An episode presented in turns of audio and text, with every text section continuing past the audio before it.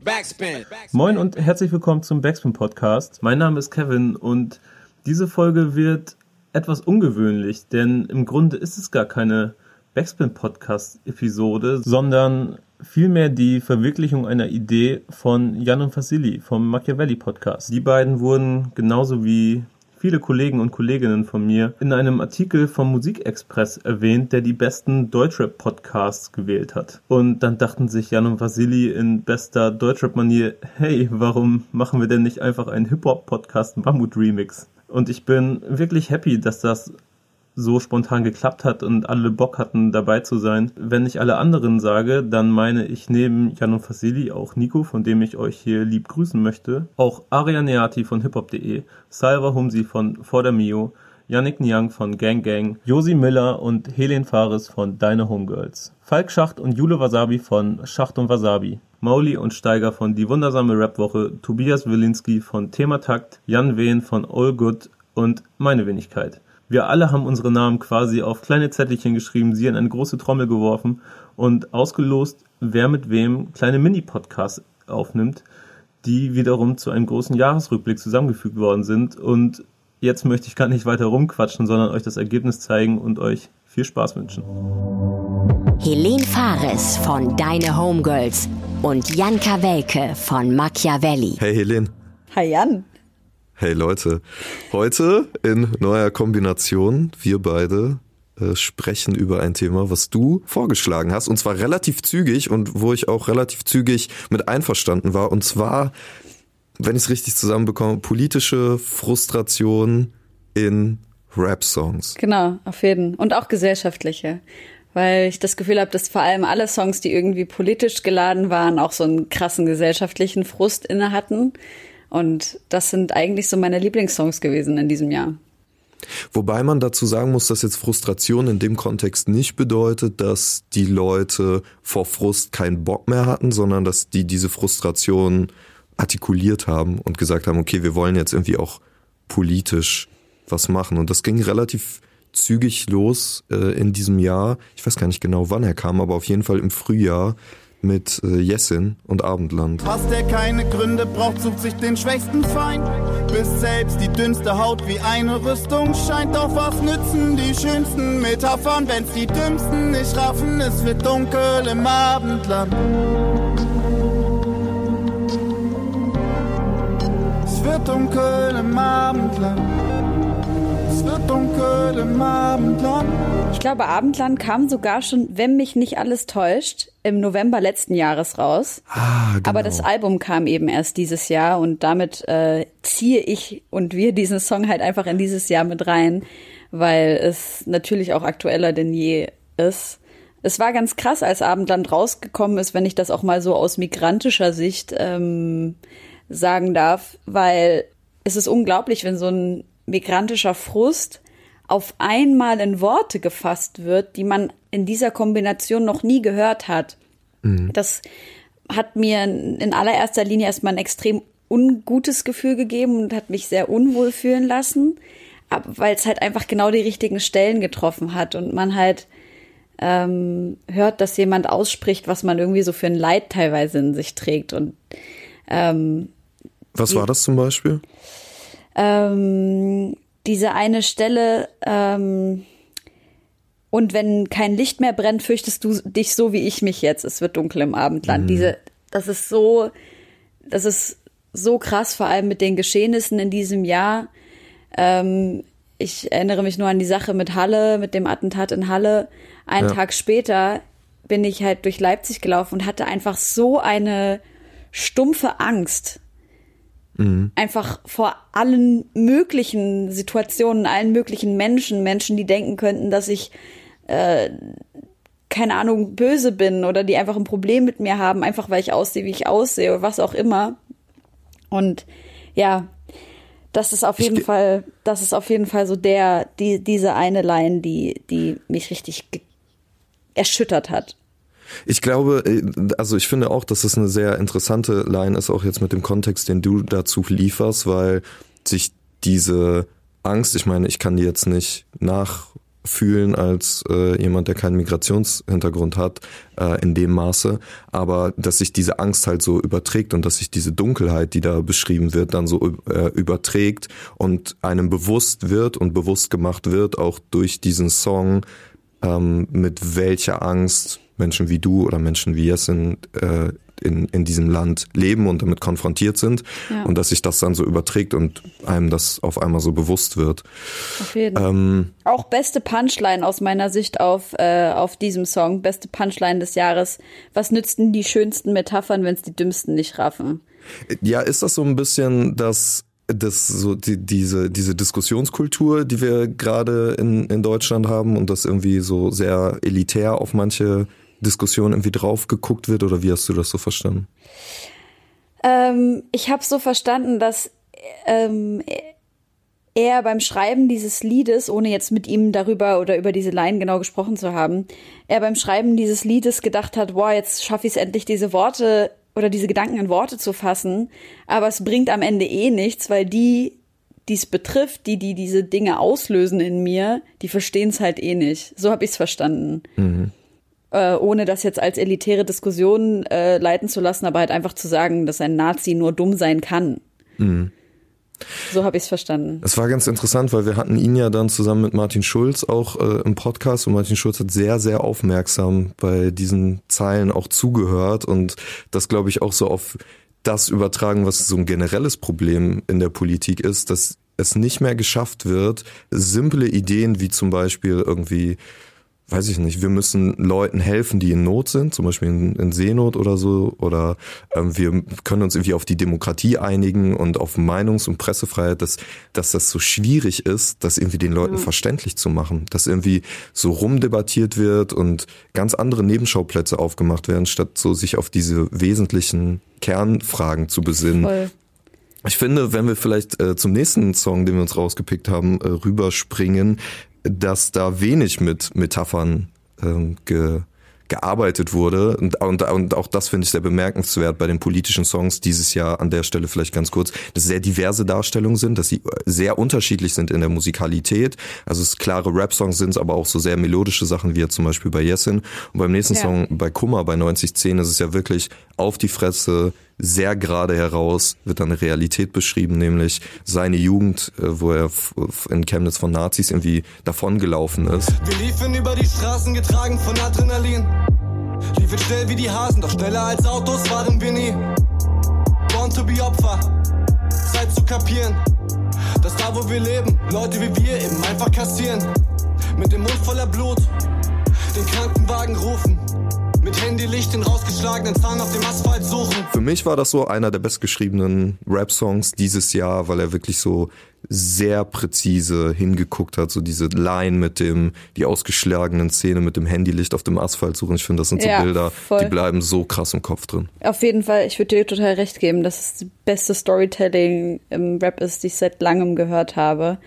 Ähm, und auch da wieder dieses dieses Erschütternde irgendwie, dass man es in den Knochen fühlt, wenn man es hört. Ähm, ja. Dieses, und halt trotzdem, ja. und halt trotzdem nicht so eine, nicht so eine Stumpfheit, dass es einfach nur beschrieben wird, sondern er geht ja dann diesen, diesen Schritt noch weiter und sagt, wenn ich dich heute betrachte, dann würde ich gerne irgendwie diesen, diesen Hass fühlen oder mich über dich lustig machen, weil du jetzt so eine kümmerliche Gestalt geworden bist, aber ich schaff es nicht mal, ja.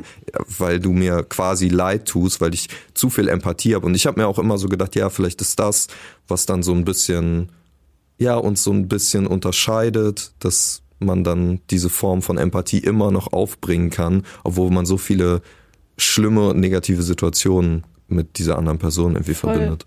Voll. Und auch dieser, ähm, ja, irgendwo intellektuelle Moment und Wendepunkt, mhm. in dem ein Mensch wirklich, also beziehungsweise, ich würde mal so sagen, das hatten wir vor zwei bis drei Jahren noch nicht als ähm, als das besorgte Bürgertum äh, an seinem Hochpunkt war und wir alle gesagt haben, zumindest kann ich so für meine in Anführungszeichen Bubble sprechen, gesagt haben, dass das halt einfach irgendwelche dämlichen Leute sind, die halt einfach ähm, äh, ja aufs Maul verdient haben so, ähm, mhm. die irgendwie hier auf die Straße gehen und äh, schreien, ersaufen, ersaufen. Ähm, ja. Aber jetzt sind wir halt an so einem reflektiven Moment angekommen, wo wir sagen, ey, die Menschen sagen das, weil die irgendeine beschissene Geschichte haben, weil die irgendwas erleben mussten, wo es denen selber halt so schlecht ging. Und eigentlich müssen wir Mitleid haben mit diesen Menschen. Und das ist so bahnbrechend, dass das erste Mal in dieser Form selber Opfer gewesen zu sein und dann in dieser Form umgesetzt zu haben, finde ich super krass von Kummer. Ja, und auf jeden Fall und für, für uns auch und ich, auch für ihn, also er hat das ja dann auch artikuliert, dass trotzdem ist es eine ganz scharfe Kante zwischen, okay, das zu verstehen und diese Empathie zu empfinden, aber trotzdem diese Dinge, die dann irgendwie getan werden, also durch die Straßen laufen, Hitlergruß zeigen und so, ja. damit nicht zu entschuldigen und halt auch vor allem, wenn man dann so dieses diese Floskel benutzt, so die Sorgen der Menschen ernst nehmen, auch zu sagen, ja, aber was ist mit den Sorgen der Menschen, die halt, ne, wie du sagt, jetzt am Anfang dieser Aufzeichnung, ey, ich bin da durch Leipzig gelaufen und ich hatte einfach Angst. Ja. Ähm, die Leute, die Angst davor haben, von Nazis abgeknallt zu werden, weil das ist halt in den letzten Jahren in Deutschland häufig passiert, ja. weil sie sich entweder stark gemacht haben oder weil sie nicht in dieses äh, Menschenbild passen. Ja. Und das äh, finde ich total krass, ähm, genauso wie halt aber auch äh, diese diese Perspektive einfach mal zu bekommen, weil ich habe mich damit nicht beschäftigt mit dieser ostdeutschen Perspektive und das war ja sehr stark in diesem Jahr in ganz ja. vielen Songs, in dem ganz besonders und das ist auch so ein Punkt, finde ich, ähm, der sich so durchzieht, wenn wir noch einen Schritt weitergehen zum letzten Song, den wir besprechen wollten, kurz. Ähm, OG Kimos 216, wo ganz krass eben eine Perspektive geschildert wird, die ja. Ich nicht kenne. Mein Vater sagte, halte nie die andere Wange hin. Martin Luther tat es und guck, wie sie ihn behandelten, Nigger. Doch paar aus unseren Reihen tun, als ob ein Kampf nichts bringt. Lass mich euch erinnern, denn ein großer Teil ist lange blind. Mein Nigger, diese Ketten stehen für ein schnelles Leben. Wir beide tragen eine Farbe, aber haben nicht dieselben Gene. Sag mir, warum schmücken sich Niggas aus dem Haus mit Goldketten so, als wären sie auch nur ein Tag auf dem Feld gewesen? Meine Art von Nigger plottet jeden Tag. Deine Art von Nigger hofft auf einen Plan. Wegen euch kämpfen wir doppelt hart. Ihr Daniel Laminati Niggas glättet euch die Locken aus den Haaren. Ihr habt nichts begriffen. Denen ist egal, wie viel Summe ihr macht. Ob ihr Trappen seid oder ob ihr einen Uniplatz habt. Mit dieser Farbe stehst du automatisch unter Verdacht und wer das nicht rafft, verschwendet unnötig Platz. Mein Vater sagte ganz egal, wie sanft sie schlagen, gib ihm nie die andere Wange. Mandela tat und war fast drei Jahrzehnte lang gefangen. Ich fand's ähm, auch extrem heftig, diesen Song äh, in den letzten Wochen zu hören, seit der rauskam. Natürlich auch eine Perspektive äh, eines äh, schwarzen Menschen in Deutschland, die ich auch in dieser Weise nicht ähm, nicht kennengelernt habe, einfach weil ich nicht schwarz bin. Ähm, aber trotzdem viele Dinge irgendwie, dieser, diese Wut nach oben, aber auch diese Wut auf ähm, Menschen, die eigentlich so sind wie man selbst, aber halt irgendwie verräterisch mit dem, mit der eigenen Realität umgehen, das kann ich sehr, sehr gut nachvollziehen im Hinblick mhm. auf Herkunft und ähm, Wurzeln. Also er klagt da so ein bisschen an, also er macht das so irgendwie an Daniel Aminati fest. Der ja, so ich glaube, der hat den so ein bisschen gefressen. seine Herkunft so ein bisschen verleugnet und sagt halt, ey, du müsstest dich doch eigentlich mit uns so stark machen. Und ich glaube, ja. ich habe gerade das Video nochmal geguckt. Ich glaube, es geht auch in dem Video so um diese, um diese zwei Perspektiven irgendwie so Seite an Seite zu kämpfen oder sich halt so gemein zu machen und so versuchen, nicht aufzufallen in in der mehrheitlich weißen deutschen Gesellschaft. Ja, also halt, äh, das Video habe ich so ein bisschen interpretiert, als dass es ähm, ja sowohl schwarze Menschen gibt, die halt ähm, von oben diese, ich sag jetzt mal, Polizeigewalt an anderen schwarzen Menschen ausleben. Mhm. Und dass es aber dann natürlich an schwarzen Menschen ähm, ausgelassen wird. So ich das Video inter interpretiert, vor allem im Hinblick auf die USA. Ich glaube, die ähm, die dieses, diese ähm, Uniform, jetzt kam mir das Wort nicht, die Uniform, die er anhat, ist auch ähm, ja. Äh, so ein bisschen US-amerikanisch. Aber ja, dieses, ich denke an blaues Licht auf schwarze Haut, ich bin der Sohn von meinem Vater, ich mag meine Nase breit und mein ha meine Haare kraus. So. Und dann spricht er ja auch ähm, relativ von, von, also von, von Gewalt einfach untereinander von Gewalt von oben, sowohl in der Sklaverei als auch äh, von der Polizei. Also das ist, es ist einfach, es ist einfach so. Und dann auch dieser Widerstand, ne? dieses halt, halt ihm nie die andere Wange hin. Ja. Und aufzuzählen, wer es getan hat und was passiert ist. Und also er, er zeichnet unfassbar starke Bilder und es ist auch eines der krassesten Videos dieses Jahr. Eigentlich alle Songs, die wir besprochen haben, haben unfassbar starke Videos. Das stimmt, auf jeden Fall. Ja. Es war politisch ein sehr bedrückendes Jahr, muss man sagen, wenn man jetzt mal so eine Schleife drum macht. Ähm, aber was dann musikalisch draus gemacht wurde, also ich fand es musikalisch generell ein extrem starkes Jahr, was auch Deutschrap angeht, kamen sehr viele sehr gute Songs, sehr viele gute Alben raus, wichtige Alben, ähm, aber halt eben, wie, wie wir es jetzt auch bemerkt haben, sehr, sehr krasse politische Alben. Glaubst du, das wird jetzt das wird so ein, das wird vielleicht so ein neuer Standard.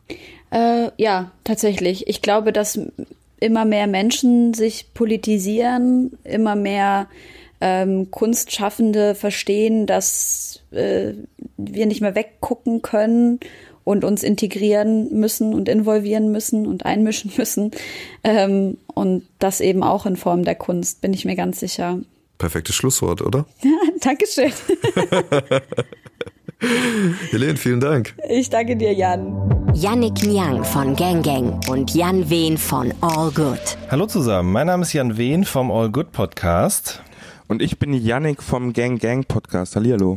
Und wir sprechen jetzt ein bisschen darüber, wie sich in diesem Jahr so ein bisschen die Spreu vom Weizen getrennt hat, was das Musikmachen angeht. Das Heran, die Herangehensweise an Songs und an Alben. Kann man das so sagen? Ja, auf jeden Fall. Ähm, oder das ist zumindest meine Meinung. Ich sehe irgendwie, dass die Kultur immer mehr wächst und äh, die Subkulturen, also die Untergenres, auch immer mehr wachsen und immer mehr zu Unterbubbles werden. Und ähm, Spreu vom Weizen klingt vielleicht so gut von schlecht, aber ich würde eher sagen, es gibt so verschiedene andere Aspekte, äh, wo sich so diese Gruppen, äh, die ich gerade eben besprochen habe, eindeutig unterscheiden voneinander und unfassbar wachsen, aber gleichzeitig unfassbar auseinanderdriften und vollkommen parallel stattfinden, unabhängig voneinander. Absolut, das ist ja ein bisschen auch so diese Idee. Es gibt gar nicht mehr die Szene, sondern es gibt eigentlich mehrere Szenen, die sich unter diesem Decknamen, Deckmantel, Deutschrap, Hip-Hop oder wie auch immer irgendwie zusammenfassen lassen. Und ich fand aber schon, dass man dieses Jahr an so ein paar Alben und ja, wirklich Alben irgendwie auch gemerkt hat, dass es deutliche Qualitätsunterschiede gibt oder dass Leute anders an so einer Veröffentlichung arbeiten als andere, die vielleicht eher einen Fokus auf einzelne Singles legen. Und ähm, das ist was, was mir dieses Jahr das erste Mal so richtig aufgefallen ist. Absolut. Also irgendwie vor allen Dingen so am Beispiel jetzt äh, am aktuellsten ist, glaube ich, OG Kimo. Mhm. Ähm, da hast du irgendwie so einen Künstler, der so super jung ist und mit Funkvater Frank gemeinsam irgendwie so ein Album geschaffen hat, das so einen ästhetischen Anspruch hat, rein jetzt auf Soundebene, aber auf Inhaltsebene irgendwie genauso und trotzdem irgendwie auf eine gewisse Art schon Mainstream-Erfolg schon fast haben. Also es ist immer noch nischig und Untergrund, aber es ist die die Strukturen, in denen er sich befindet, sind durch und durch professionell mit Bundles und Boxen und allem drum und dran und trotzdem ist die Musik an sich trotzdem sehr nischig irgendwie und das ist nur ein Beispiel von von ich glaube spontan fallen mir jetzt so vier fünf ein.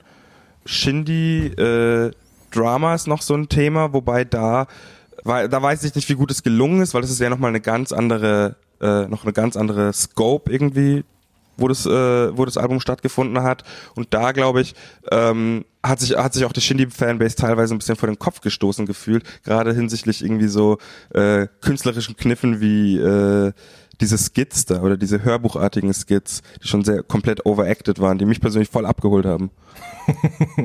ja, Sag, also ich meine, wenn es jemanden gibt in den letzten Jahren, der sich da so viel drum im Kopf gemacht hat, wie so ein Album am besten komplettiert werden kann, nicht nur von einem Künstler alleine, sondern ja von einem Team aus Songwritern, Rappern, Produzenten und so weiter und so fort, dann auf jeden Fall Shindy, der das ja mit Dreams irgendwie, sage ich mal so, auf die perfektionistische Spitze getrieben hat, ne? Ja. Ähm, und dementsprechend hoch waren dann eben auch die Erwartungen jetzt an dieses Drama-Album. Und ähm, ich sag mal so, ich glaube, sie wurden für viele Leute nur bis zu einem gewissen Teil eben erfüllt, wie du gerade auch gesagt hast. Also ich finde, das Album hat schon einen sehr, sehr hohen Anspruch irgendwie. Es geht halt darum, diesen Rap-R&B-Retro-Film irgendwie sozusagen ins Jetzt zu holen. Und es gibt auch so ein paar Dinge, wo ich finde, da ist es gut gelungen, aber ein paar, an denen es nicht so ganz gut gelungen ist. Wie du hast mhm. die Skits gerade schon angesprochen zum Beispiel. Äh, andererseits finde ich zum Beispiel unfassbar, dass einfach Boulevard Boo als Radio-DJ auf dieser Platte zu hören ist. Mhm. Es ist Donnerstag, der 11. Juli 2019 und wir haben 30 Grad Sonnenschein im gesamten Sendegebiet. Uh, was für ein schöner Sommertag. Wir senden heute live aus Bietigheim. Und Leute, morgen erscheint das neue Album von Shindy. Drama ist definitiv das am heißesten erwartete Album. Hallo du. Na? Errätst du, wo wir gerade sind? Richtig. Wir sitzen in Papi Paps koksweißen Mercedes Drop Top Made in Affalterbach. Das sind einfach so, so, so kleine Details und Kniffe, die am Ende des Tages für mich schon, da ist es wieder die, die Spreu vom Weizen trennen. Also ich meine, klar, es geht jetzt nicht um, um gut und schlecht, sondern aber es zeigt einfach, dass ein Shindy anders an eine Albumproduktion herangeht als ein Mero zum Beispiel, würde ich sagen. Ich glaube, der macht sich jetzt nicht so viele Gedanken um so kleine Kniffe, sondern das ist eher so, okay, der Beat klingt geil, kannst du den noch mal ein bisschen umarrangieren. Ähm, alles klar, ich schreibe was da drauf, dann nehmen wir das auf und dann kommt das nächsten Freitag raus. Und dann wird, nachdem wir davon irgendwie so und so viele gemacht haben, ein Album draus. Genau, der Anspruch ist halt irgendwie einfach ein anderer und die Erwartung an die Kunst ist eine andere, glaube ich einfach. Ähm, Absolut. Und auch bei den bei den Hörern auch und ich äh, merke das auch bei mir selber. Ich ähm, konsumiere jetzt auch nicht nur diese diese äh, Kunstanspruch-Alben, sag ich mal, oder diese sehr arzi-Alben in Anführungsstrichen, ähm, sondern auch Musik, die quasi, die, die einfacher, in Anführungsstrichen einfacher gestrickt ist. Es ist immer so, einfacher klingt schon wieder negativ. Ich meine das gar nicht, ne, gar nicht wertend, sondern einfach, ich habe da auch einen anderen, einfach, ich, ich höre das anders, ich höre das mit einer anderen Intention. Ähm, und dann gibt's so Künstler, wo zum Beispiel das auch äh, ein bisschen verwischt, wo, wo so äh, das alles irgendwie schemenhaft stattfindet, dann äh, zum Beispiel wie, wie Summer Jam als mhm. ein Beispiel, da fand ich das Album auch so super interessant, weil er ist ja einer, der ist ja der der Mainstream-Künstler momentan. Ich weiß nicht, ob er der meistgestreamteste ist, aber auf jeden Fall äh, da ganz oben äh, mit dabei und liefert auch an den Singles auf jeden Fall Songs, die rein auf Strukturbasis äh, sehr kommerziell angehaucht sind, sehr kommerziell sind für den für das was momentan in ist, für das was momentan äh, gut funktioniert. Dann höre ich mir aber das Album an und höre das Intro. Steig in den Ghost. Life ist zu kurz. Kick auch nicht wahr. Fuß aufs Pedal, die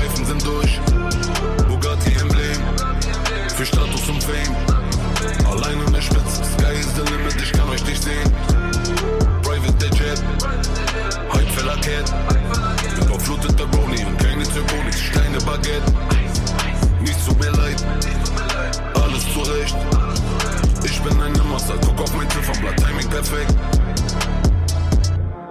Das klingt jetzt auch erstmal kommerziell und dann geht es aber das Intro fünf Minuten und es gab so einen Punkt am Ende, äh, wo die letzte Hook irgendwie ausläuft äh, und da hätte man einfach den Song beenden können. Und dann geht der Beat aber nochmal komplett auf und wird fast zu so einer Disco-Stampfnummer. wo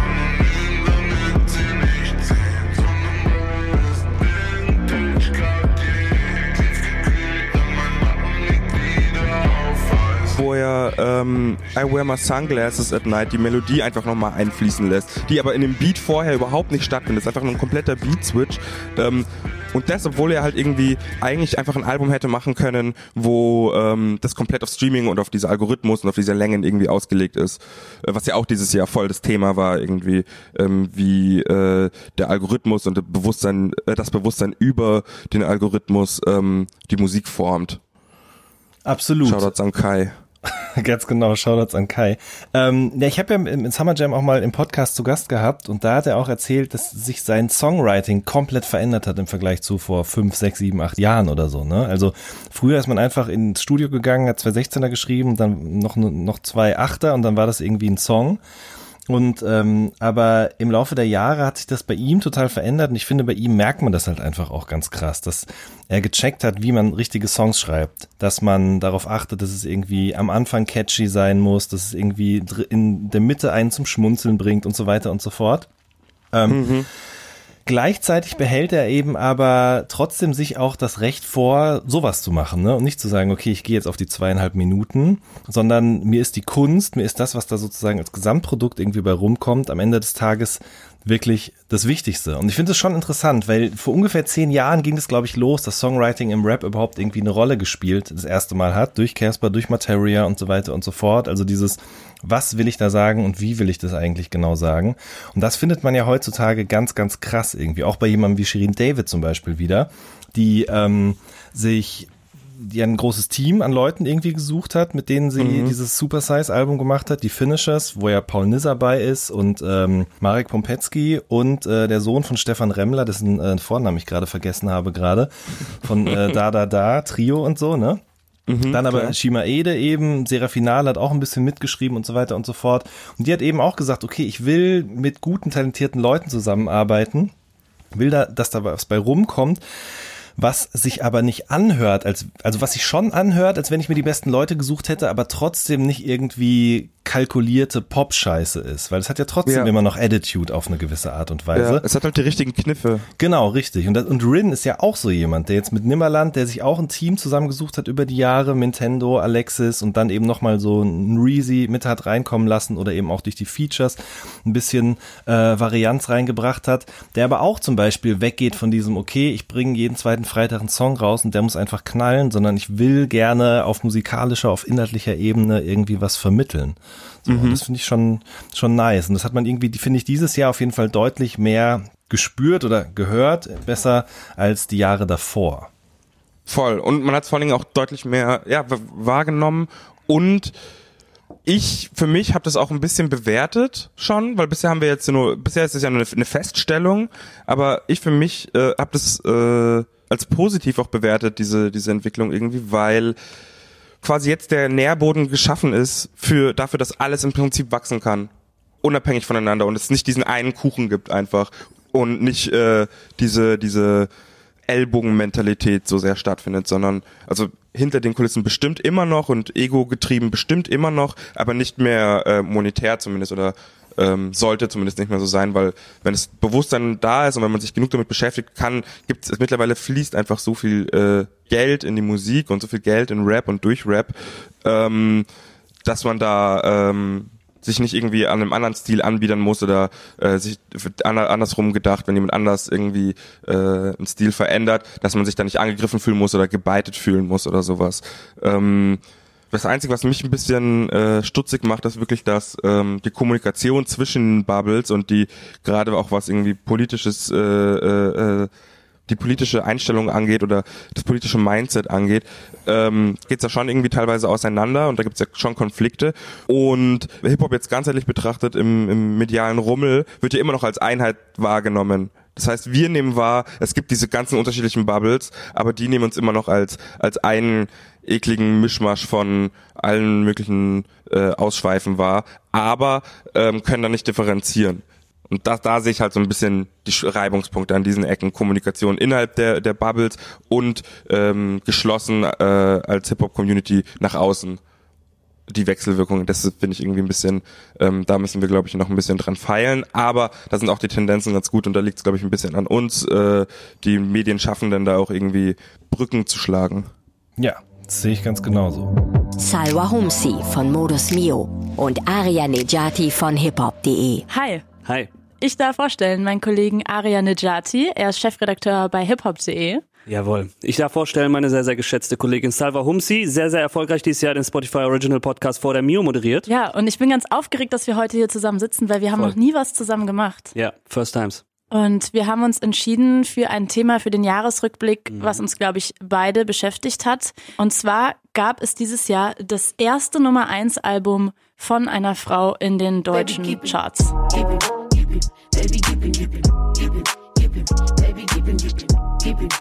Shirin David ist das mit yes. Gib ihm. Das Album hieß, wie hieß das Album? Super Size. Super Size. Ja, absolut surreal eigentlich, wie du es sagst. Erstes Mal ähm, eine rappende Frau auf Platz 1 der deutschen Albumcharts, weil es ist 2019. Man würde eigentlich denken, dass es schon längst passiert ist. Tatsächlich erst dieses Jahr passiert.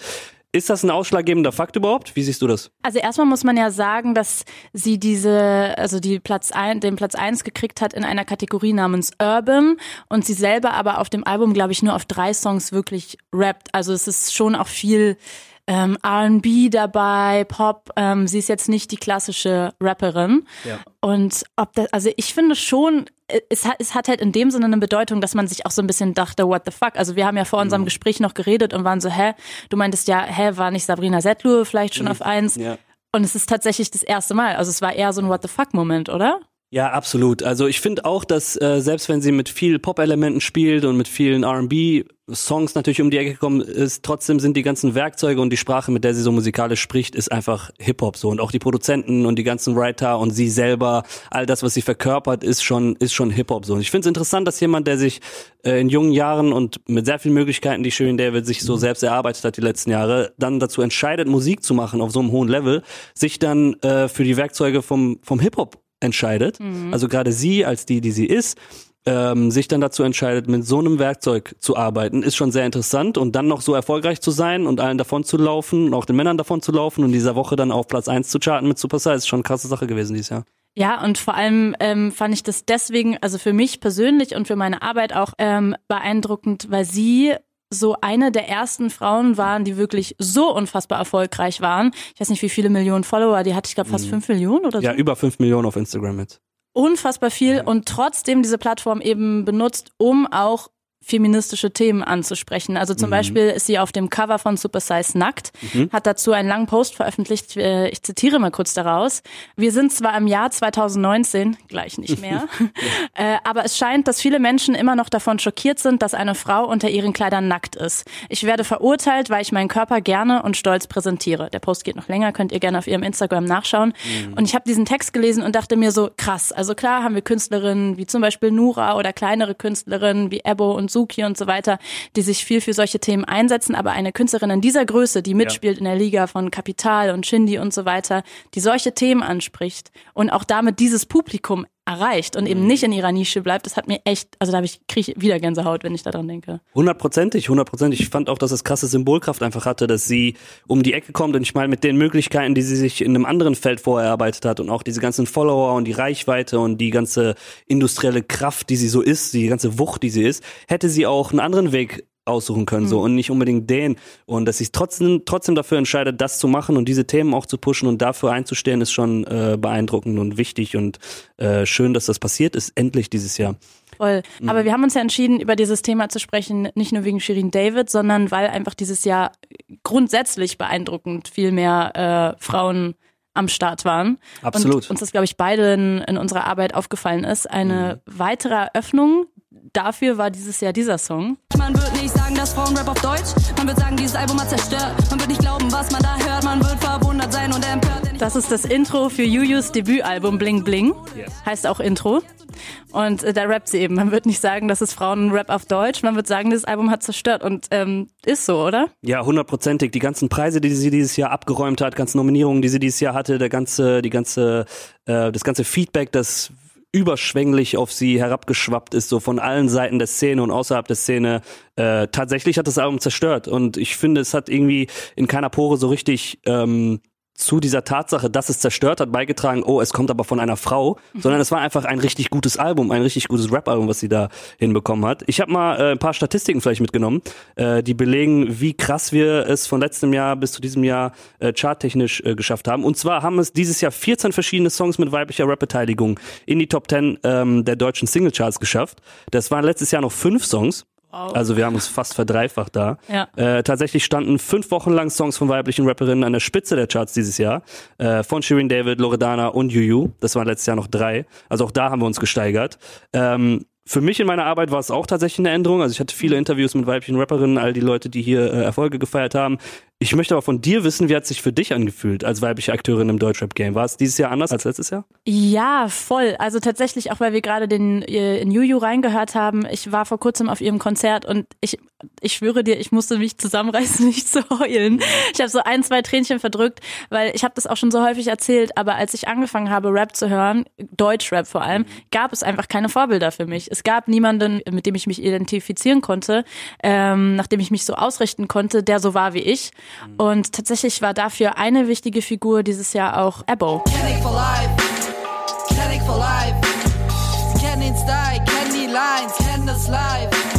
Dieser Song hier heißt Kenneck for Life, Mhm. K4L.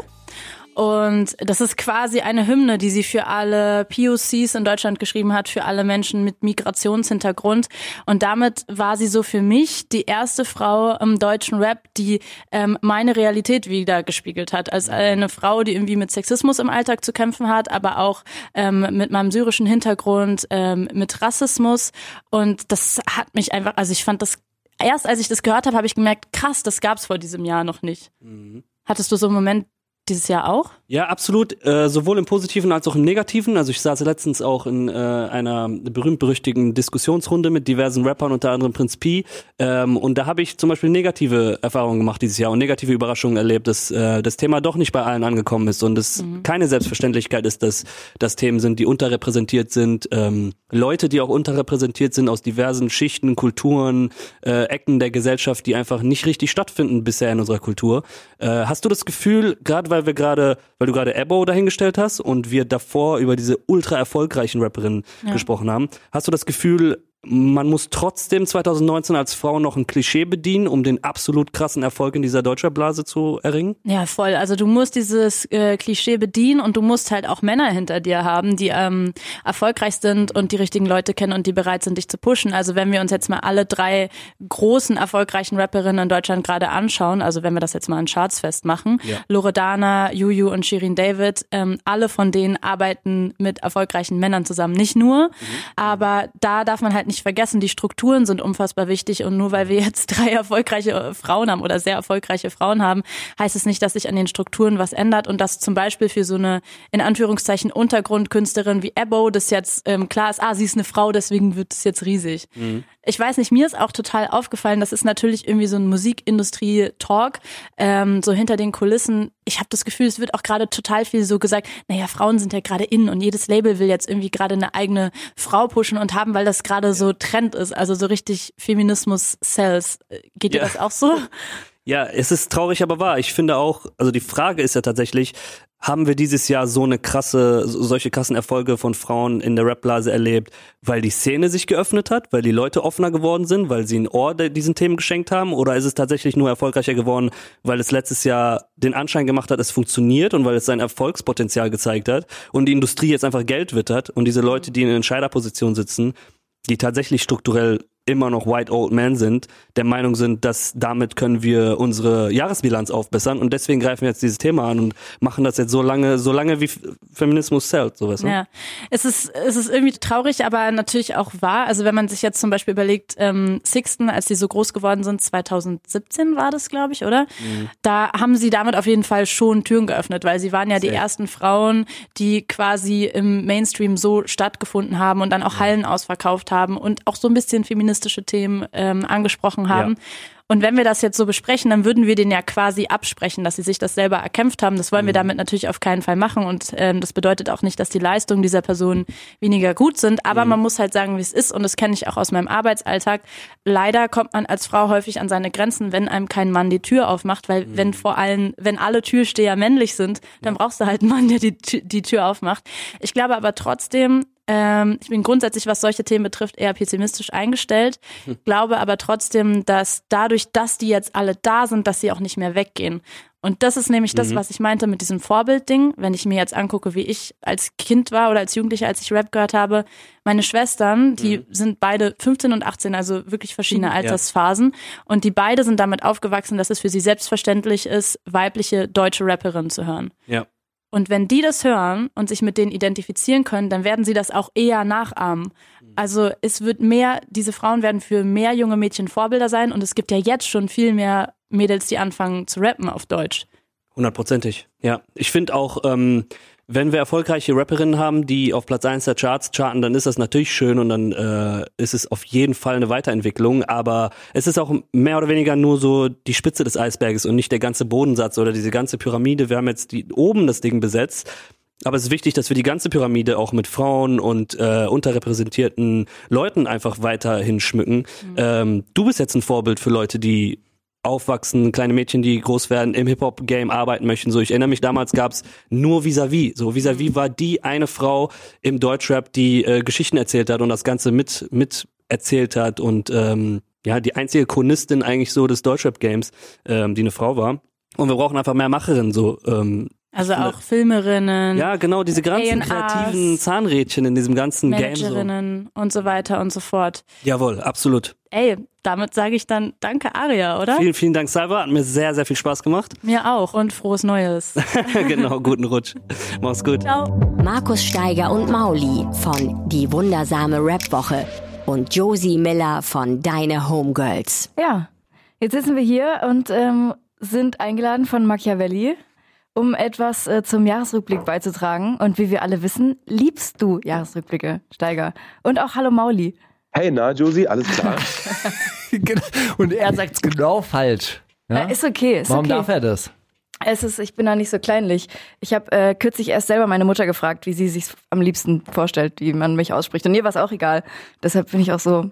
Ach, du hast, äh, du hast diesen Namen auf jeden Fall richtig in deinem Passport stehen. Na, ich heiße Josephine, aber viele fragen ja Josephine, Josephine, Josephine. Wie willst du genannt werden? Und ich bin immer so, ich, weiß Fändest es du nicht. es auch schön, wenn das französisch ausgesprochen werden würde? Josephine? Josephine. Ja, fände ich schön. Josephine, Josephine, herzlich willkommen ähm, oder äh, wir sagen herzlich willkommen bei Machiavelli, dem großen Jahresrückblick Soundclash ähm, Mashup. Wir haben uns kein Thema ausgedacht. Also ich wollte ja mit dir Natürlich. über äh, Beat, Beat EPs sprechen, wolltest du nicht. Sag mal, Beat EPs, äh, Beat LPs dieses Jahr, wie viel sind rausgekommen? Ich habe keine Ahnung. Aber es gab viele, die ich gut fand. Wirklich? Ja. Also zum Beispiel äh, Suf Daddy hat äh, zwei Sachen rausgebracht, die ich extrem gut fand. Frank Sinatra hat eine sehr gute Beatplatte rausgebracht. Äh, Cap Kendricks hat viele gute Sachen gemacht. Wann, S-Fidelity. wann hörst du diese Sachen? Eigentlich- Also wann hört man das überhaupt? Ich höre das den ganzen Tag hauptsächlich, um mich äh, so inspirieren zu lassen für meinen Produktionsprozess. Äh. Okay, kannst du dann nebenher noch andere Sachen machen oder denkst du dann die ganze Zeit über deinen Produktionsprozess nach? Äh, Nee, kann ich nicht. Ich kann dann nur das. Ich kann nicht nebenbei Musik hören und irgendwas Kluges machen. Was rätseln oder so.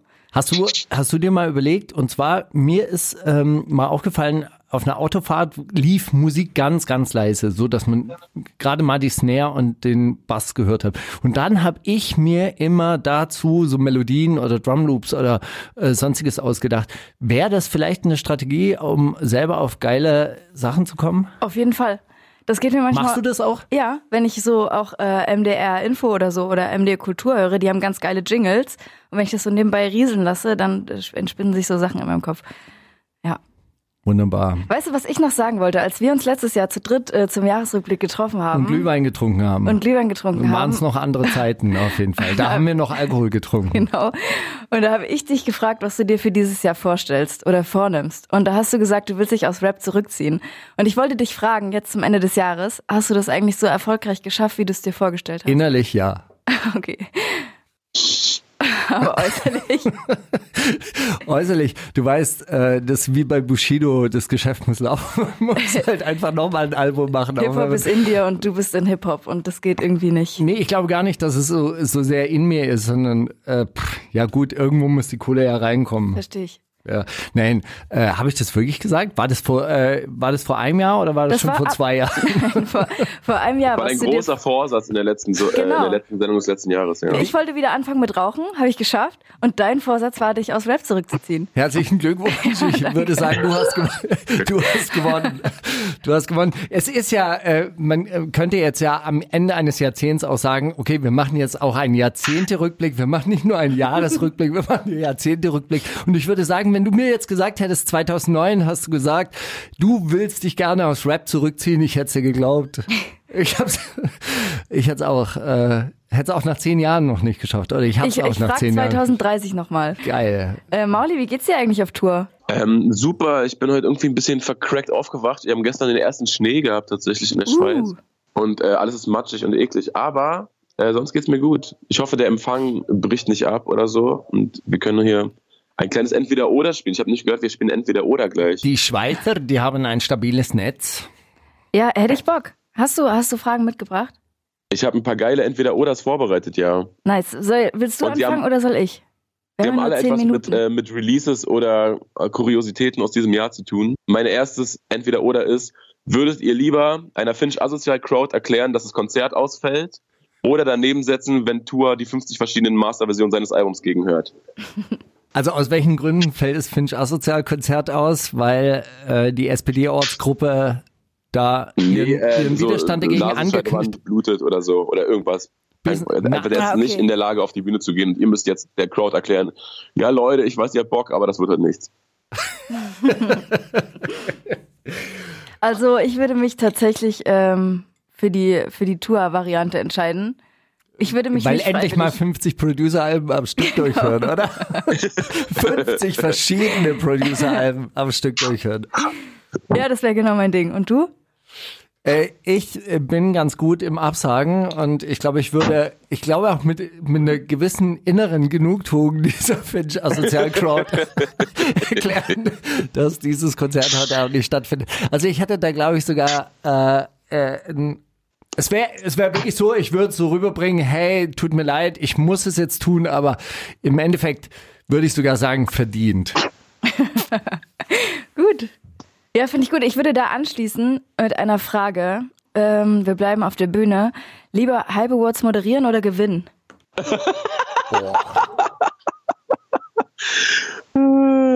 Ähm, boah.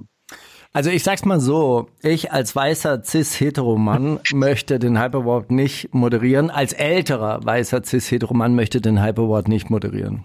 Du würdest dann lieber den, äh, Den ich möchte den, ich möchte den Männer Platz gewinnen, oder? Nein, nee, den möchte ich auch nicht. Ach so, stimmt. Stimmt. Äh, Das heißt ja dann lieber gewinnen. Für was Ja. denn? Den, oh Gott, nein. den, äh, dann möchte ich, dann möchte ich lieber, dann möchte ich ihn doch lieber den Preis moderieren. für journalistische Arbeit. Äh, Nein. Also ich möchte, dass, dass. Steiger den, ähm, den Hype Award für den besten Instagram-Kanal kriegt und ich würde dann einfach den, den Producer Award kriegen, weil die werden so abgefrühstückt. Die kriegen dann so, da geht die Kurs in die Crowd, gibt Luke Cry seine Kette und sagt, ja, mach's gut, hau rein. Mikrofon brauchen wir nicht für dich, ist egal, du hast gewonnen, hier, ciao. Okay, Steiger, hast du auch welche oder soll ich? Nein. Okay, hättet ihr lieber die neue Hauptrolle in der zweiten Staffel Dogs of Berlin oder müsstet einen Pressetext für das neue Shakusa-Album schreiben? Also Dogs of Berlin ist die gute Serie, oder? Das war die, Ja, ja, das war- das, das war war die gute gute. Serie, oder? Die andere war, die andere war die Trash-Serie. Ich glaube, also ich glaube ganz ernsthaft und weil mir die letzte Bio so gut gefallen hat, ich würde sie gerne, ich würde die letzte Bio gerne bearbeiten. Scheiße, ich habe die nicht gelesen, ne?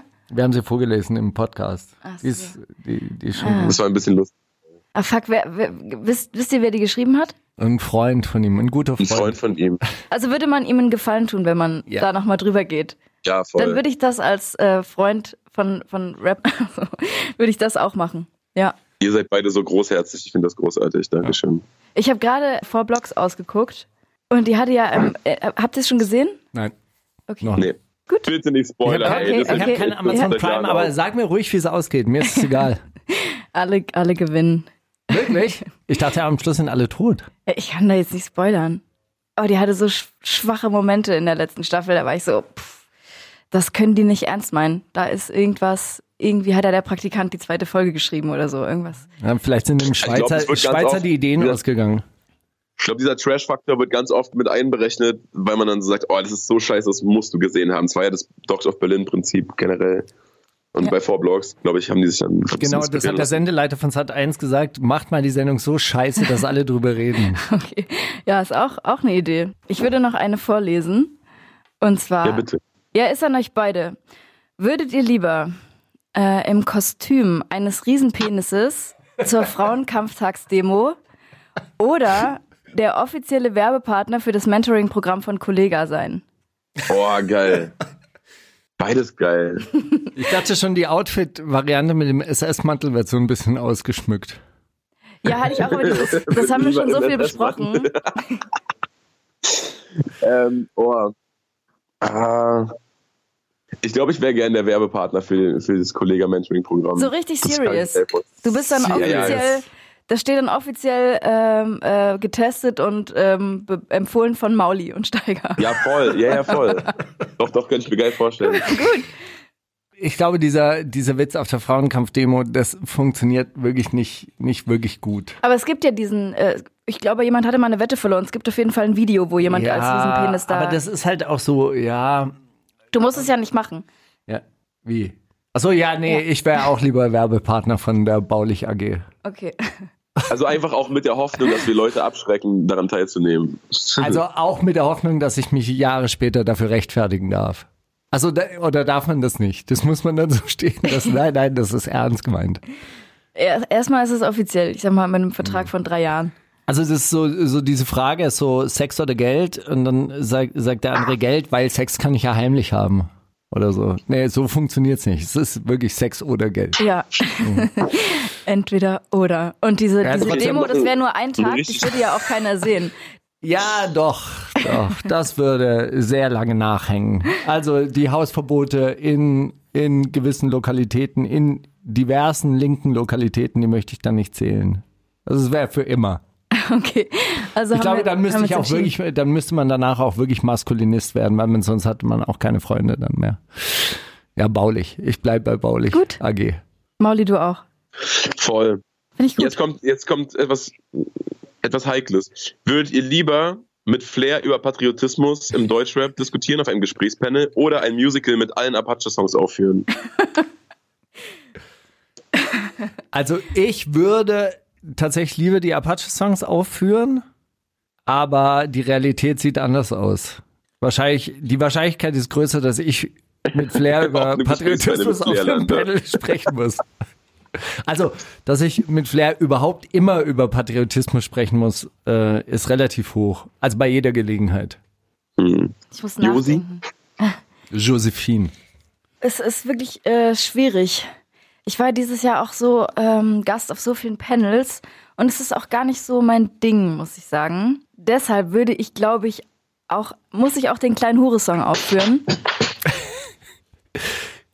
Ja, natürlich. Damit hat alles angefangen. Schwierig. Was, du würdest aufs Panel gehen, Also ich würde weil es näher an deiner viel Realität ist. Naja, gut, also d- das ist, das ist jetzt gar keine so, äh, so hypothetische Entweder-Oder-Frage. Also ich würde sehr viel lieber Apache-Songs aufführen, auch in der Rolle des Apache. Ja. ja das, das würde das. Das ist auch perfekt. Du, du rennst eh in mein Unterhemd rum, wenn ich dich sehe. Das ist perfekt. Digga. Ich würde, äh, ich würde auch, weil es meiner Lebensrealität am nächsten ist, äh, die Apache-Songs aufführen. Ja. Korrekt, Also auch in einfach der so Apache. Wir zwei im Wechsel, weißt du, so Musicals werden ja zweimal am Tag aufgeführt. Muss man vorsichtig sein mit äh, kultureller Aneignung. Aber ähm, wenn ich müsste, dann ja. Finde ich gut. Macht euch sympathisch. Was würdest du denn lieber machen? Also allein so ein Musical schreiben mit lauter, oder äh, bei Musical wird ja die Handlung so um die Songs rumgeschrieben.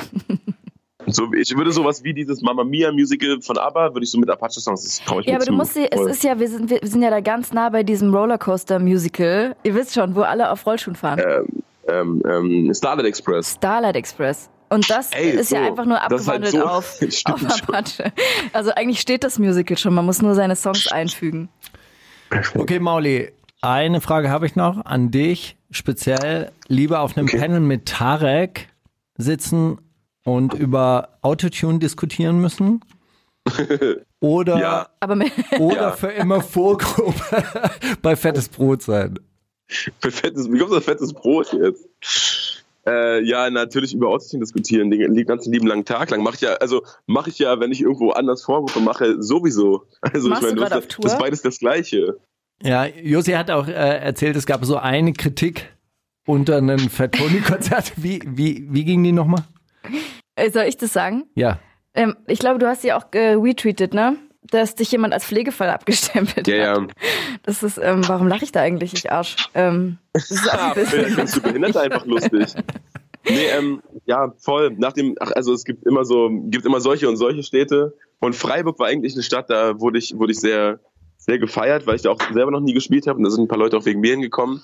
Aber die haben dann auch nach dem, nach meinem Konzert immer in Fat Tonys äh, Set so reingerufen, Molly und sowas.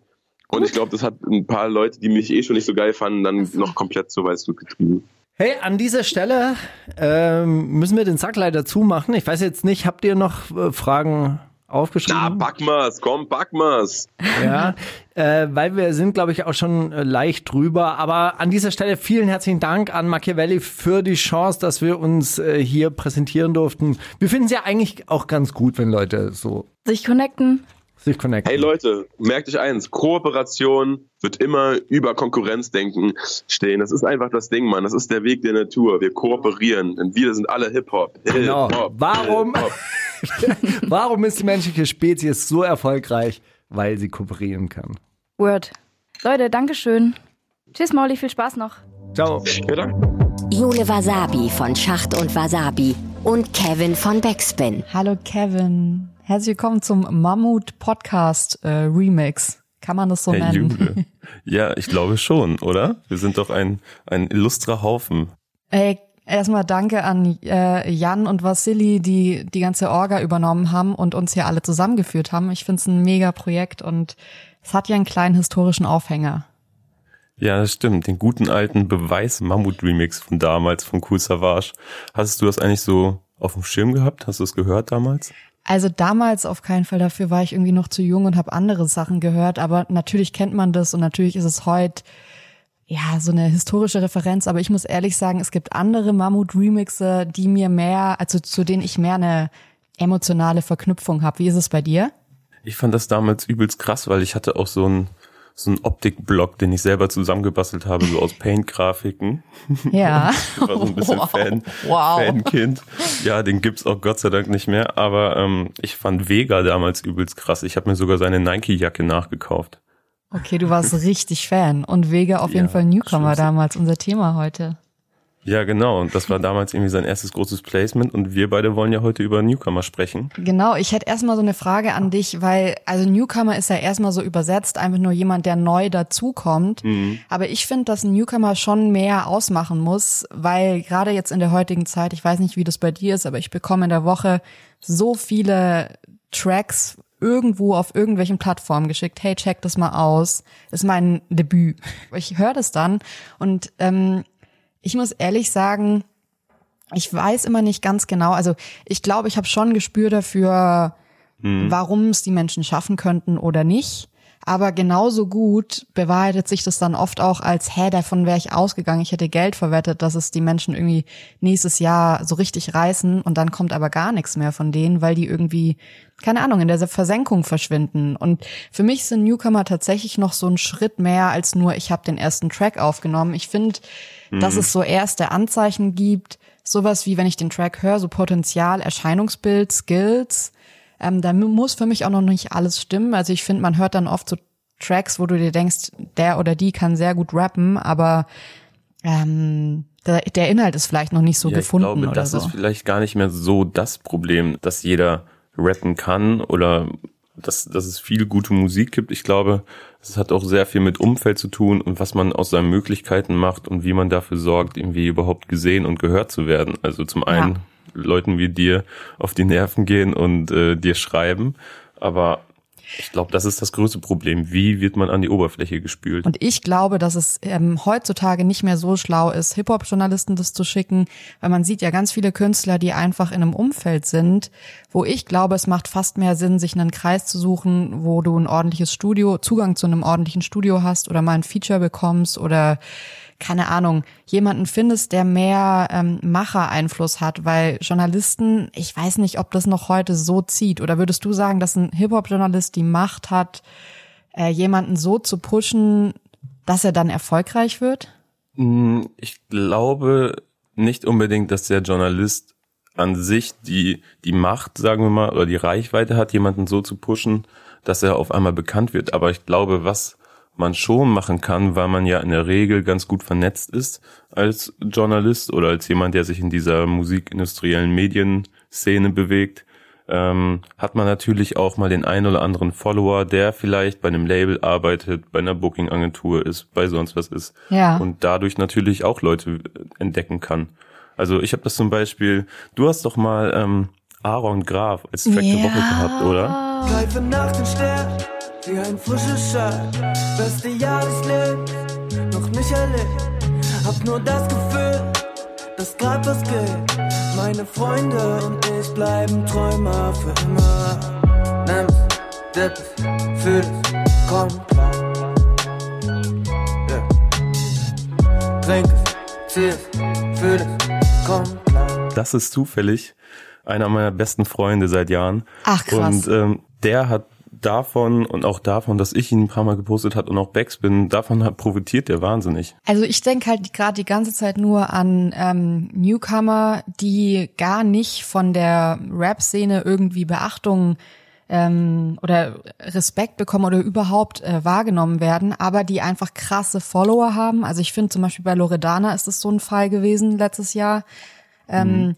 dass du so eine Künstlerin hast, die halt vorher eigentlich Instagrammerin war und die dieses Netzwerk an Hip-Hop-Journalisten erstmal gar nicht gebraucht hat, weil die eine Reichweite hatte und die genutzt hat. Natürlich sind da auch Skills dahinter. Also es ist nicht nur ihre Reichweite, aber ich habe da eine, wo ich glaube, dass es nächstes Jahr ähm, durchaus was werden könnte. Also ich glaube, dass da der Durchbruch relativ garantiert ist und zwar Bad Moms J. Ich glaube, so spricht Oh man die. ja, Üff. die finde ich mega. Ey, ich habe die bei DJ Ron gesehen. Da ist auch wieder so ein Ding. Klar, okay, Musikszene innerhalb, aber ich glaube, die hat jetzt 160.000 Insta-Follower. Ja. Ähm, natürlich ist es jetzt erstmal Optik stimmt und so, aber die hatte vor sechs Monaten so ein ähm, so ein Part auf einem anderen Track drauf, wo man schon sagt, okay, da stimmt ein Netzwerk. Die hat jemanden, Bei wo sie Monet, wa? genau, ja, bei Puppy, glaube ich, hieß der Track. Genau. Da hat die gut drauf gerappt, aber ich fand, es war jetzt noch nicht so, dass ich mir dachte, krass. Und jetzt Mhm. hat die ja am äh, 4. Dezember ihren ersten Track rausgebracht, der einfach jetzt schon stabil auf Spotify ähm, geklickt wurde. Also ich weiß jetzt nicht mehr ganz genau die Zahlen, aber so rund 200k sind es bis jetzt.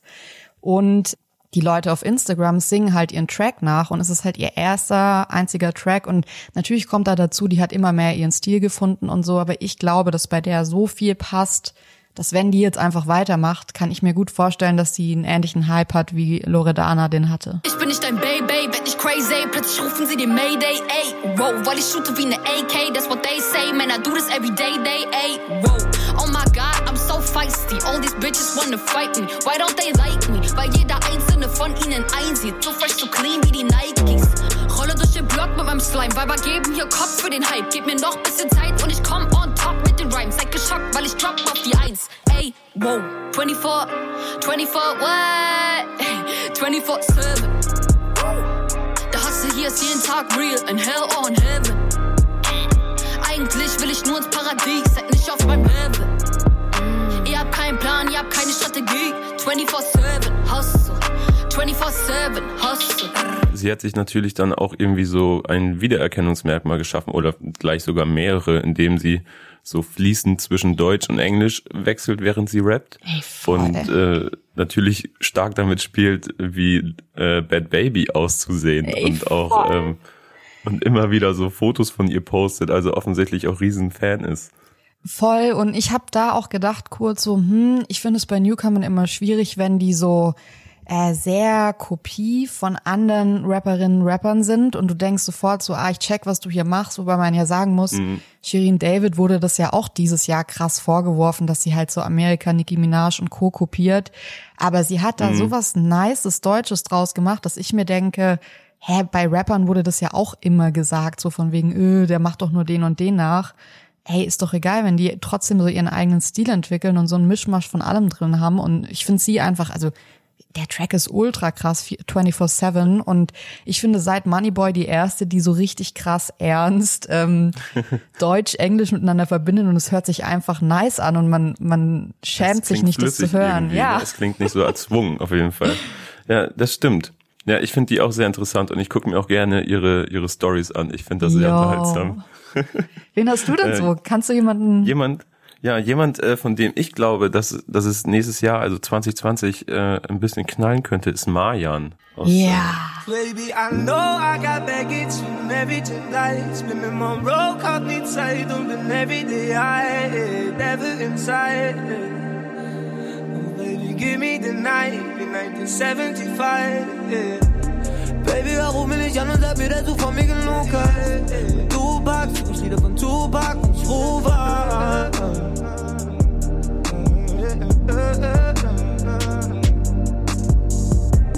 Baby, girl, ruf mich nicht an und sag mir, dass du von mir genug hast. Wenn du Tupac, such ich Lieder von Tupac und ich rufe an.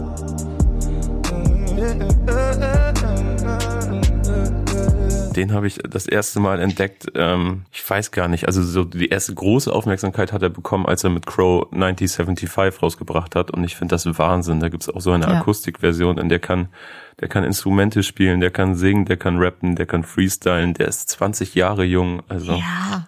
Ey, voll, das ist irgendwie interessant, dass das Alter immer so eine Rolle spielt. Das ist ja bei der Bad Moms J auch so, dass die 17 Mhm. ist und man dann so denkt, boah, die ist erst 17 oder erst erst 20, was können die noch alles machen, so die nächsten genau, zehn so, Jahre? ne? so viel Talent und so viel Zeit noch, sich zu entwickeln. Ja, und Maya natürlich auch geil, weil der einfach schon so ein Netzwerk hat. Wenn du von jemandem wie Crow gepusht wirst, dann hast Ja. du erstmal so äh, es easy am Anfang einzusteigen und gleich sofort Hack zu bekommen von allen. Genau, und da bin ich auch eigentlich fest davon ausgegangen, dass er sich dann, dass er dann bei Crow auf dem Label landen wird, bei True Records, aber der hat einfach jetzt ein eigenes Sublabel bei 4Music eröffnet und äh, hat das damit begründet, dass er es einfach geil findet, jetzt zu entscheiden, dass er heute einen Track aufnehmen kann und der kommt nächste Woche raus und dass er sich Mhm. das nicht von 50 Leuten freigeben lassen muss und einfach Freiheiten hat. Und das merkt man auch in dem, was er einfach raushaut Ja. und was auch auf so auf YouTube erscheint, auf seinem Kanal. Dann taucht da mal irgendwie eine Unplugged-Session auf oder Ja, voll. da nochmal die Version von dem Track und ich finde es Wahnsinn. Macht mir richtig Spaß. Ah, ich, ich habe noch eine, bei der frage ich mich immer so ein bisschen, also die hat immer jetzt über drei Jahre immer so eine Single rausgebracht. Ähm, Salia heißt die. Oh, ich weiß nicht, ob du den nichts. Track einen kennst. Es kommt der Tag, du bist allein.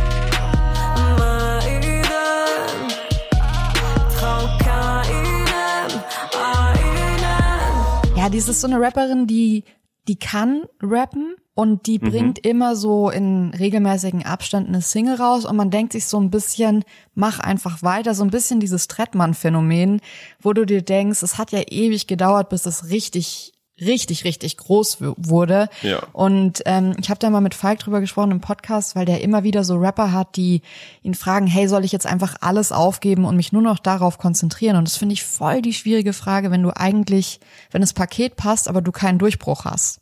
Was Ja. machst du dann? Machst du es immer weiter als Hobby oder gibst du mal alles auf und machst so all in und ja, versuchst irgendwie so den Durchbruch mit irgendwas zu schaffen? Kann man den Durchbruch erzwingen? Ich weiß es nicht. Boah, erzwingen kann man das, glaube ich, auf gar keinen Fall. Ich glaube, da gehört dann richtig, richtig viel harte Arbeit, aber auch das Netzwerk dazu. Ne? Ja. Also es gibt ja auch Künstler, die jetzt nicht für die großen Charterfolge Ja. stehen. Und ich glaube, da gibt's auch sehr spannende Newcomer dieses Jahr. Hast du da noch jemanden? Ich habe da Louvre 47 aus Berlin. Ah, Ja. Ja. Unfassbare Energie. Der klingt so hart und rough. Ja, nice Tracks, aber auch gar gar nichts dabei, was irgendwie richtig groß geworden ist, oder? Nee, der hat jetzt so ein, zwei Tracks, die ein bisschen mehr Aufmerksamkeit bekommen haben. Ähm, Nix ist gut, so heißt auch seine aktuellste EP. Leb im Käfig, will ich raus, stellt der Staat sich quer. Also weiter Hass im Bauch, in der Lunge teer. Und wer rauchen will, muss kaufen, kein Problem, ich hab noch mehr. Wir bauen Baumstämme, lang wie Interviews von Flair. Stotter dein Text, wem anders vor, ich hör nicht zu. Du kriegst vielleicht Twitter von meinem Joint, was für ein Zug. Zum sechsten Mal der gleiche Zombie, Otto ruft. Fluch, heißt ich wechsel meine Sim, so wie du die Crews, nix ist gut. Dicker, ein Fuß in der Booth und einen Hintergittern. Schweiß für die Crew bei jedem Wind und Wetter. Doch Miet ist halt mir kein Zug, hab von Hand in den Mund genug. Ich will kein Frieden, ich will Blut, wer bist du? Ich habe jetzt auch noch mal letztens mit ihm gesprochen. Ich war mit ihm gemeinsam in Luxemburg, weil wir so ein Projekt gemacht haben, wo wir Newcomer aus Luxemburg und Deutschland zusammengebracht haben, damit sie sich kennenlernen und Musik machen können. Und ich habe ihn dann ein bisschen kennengelernt und ist ein sehr korrekter Typ mit sehr guten, mit einer sehr guten Sicht auf dieses ganze Geschäft. Und das klingt sehr gesund und der bringt so eine Roughness mit und kommt so aus dem Graffiti-Umfeld aus Berlin, aus Grobiostadt und erzählt sehr harte Geschichten. Man kann ihm sehr gut zufol äh, zuhören, aber der Ja. Sound ist trotzdem modern und das ist eine gute, gute Mischung. Und ich glaube, dass der noch richtig viel zu erzählen hat und das ist ein Künstler, den man auf lange Sicht aufbauen kann und äh, ich glaube, der will sich auch live etablieren. Und das ist ja auch ein Weg, Ja. den es gibt. Ne? Nicht der schnelle, sondern der langsame, stetige. Ja, und dann entdeckst du den irgendwann so in, manchmal verliert man ja auch solche Künstler wieder und dann sieht man die so ein paar Jahre später und sieht, die haben aber immer geliefert und die haben richtig gute Sachen gemacht. Und wenn die dann so ihren Hype haben, dann kommen die ganzen Leute an, die sagen, ich war 2019 schon dabei, als der nur den und den Track hatte oder so. Ja, genau. ja, nice. Like, wer ihn seit 2019 kennt. genau. Ey, Jule, wir überziehen schon wieder maßlos Okay, hier. wir sind fertig jetzt. Newcomer, wir könnten auf jeden Fall einen Newcomer-Podcast anfangen wahrscheinlich. Ja, vielleicht lassen wir Falk und Nico einfach links liegen. Die haben Ja. doch eh ihr eigenes Podcast-Projekt. Stimmt. Wir sollten das Business absteppen und auf jeden Fall sowas machen. ja, vor allem jetzt, wo die Juice weg ist, Big Shoutout, die waren für mich auf jeden Fall immer printmäßig die, die ähm, am krassesten Leute gepusht haben, wo du dann dachtest, ich habe den Namen noch nie gehört, dann gibst du den bei Google ein und die Juice hat schon irgendwie drei Jahre vorher so ein kleines Porträt über die Leute gemacht. Das In wird der- auf jeden in der Fall fehlen. Hip-Hop-Kategorie. Ja. Ja, Grüße an die Juice. Ich hoffe, Ganz euch geht's gut und euch wird's weiterhin gut gehen. Ja. Mach's gut, Kevin. Das war schön mit dir. Ja, ey, ich wünsche dir einen schönen Tag, Jule. Ich dir auch. Tschüssi. Falk Schacht von Schacht und Wasabi und Tobias Wilinski von Thema Takt. Ich spreche heute mit äh, Tobias vom Thema Takt Podcast und äh, freue mich, dass wir jetzt hier den Jahresrückblick machen. Ja, ich freue mich auch, Falk, dass wir uns äh, wieder hören. Ähm, du machst ja Schacht und Wasabi und auch noch andere Projekte in diesem Jahr. Vielleicht kommen wir da ja nochmal drauf zu sprechen. Genau. Und das Thema heute, was wir uns vorgenommen haben, ist Hip-Hop-Medien und der Wandel der Zeit. Dieses Jahr sind ja einige Sachen passiert. Was ist dir da speziell aufgefallen? Naja, jetzt jüngst und auch halt groß äh, besprochen und auch irgendwie teils emotional halt, dass äh, die Juice jetzt nicht mehr am Kiosk liegen wird, sondern äh, demnächst dann online starten wird. Das ist auf jeden Fall halt ein, ein Riesenpunkt. Und bei dir, was ist äh, dir vor allem in diesem Jahr so hängen geblieben als erstes? Ja, also aufgefallen im, in dem Sinne, können wir gleich nochmal drüber sprechen. Wir haben ja eine provokative Frage hier für unsere zehn Minuten, die mit Sicherheit mehr als zehn Minuten werden. Wir müssen mal gucken, wo wir landen. Aber die Frage ist, braucht es Hip-Hop-Medien noch? Tja. Das ist ja so eine Aussage auch mal gewesen äh, in einem Disput, den ich mit Dennis Sand von der Welt hatte, der meinte, dass halt eigentlich Hip-Hop-Journalismus obsolet ist, dass er unwichtig ist, weil äh, Rapper eine so große Reichweite haben, dass sie eigentlich überhaupt uns nicht mehr brauchen.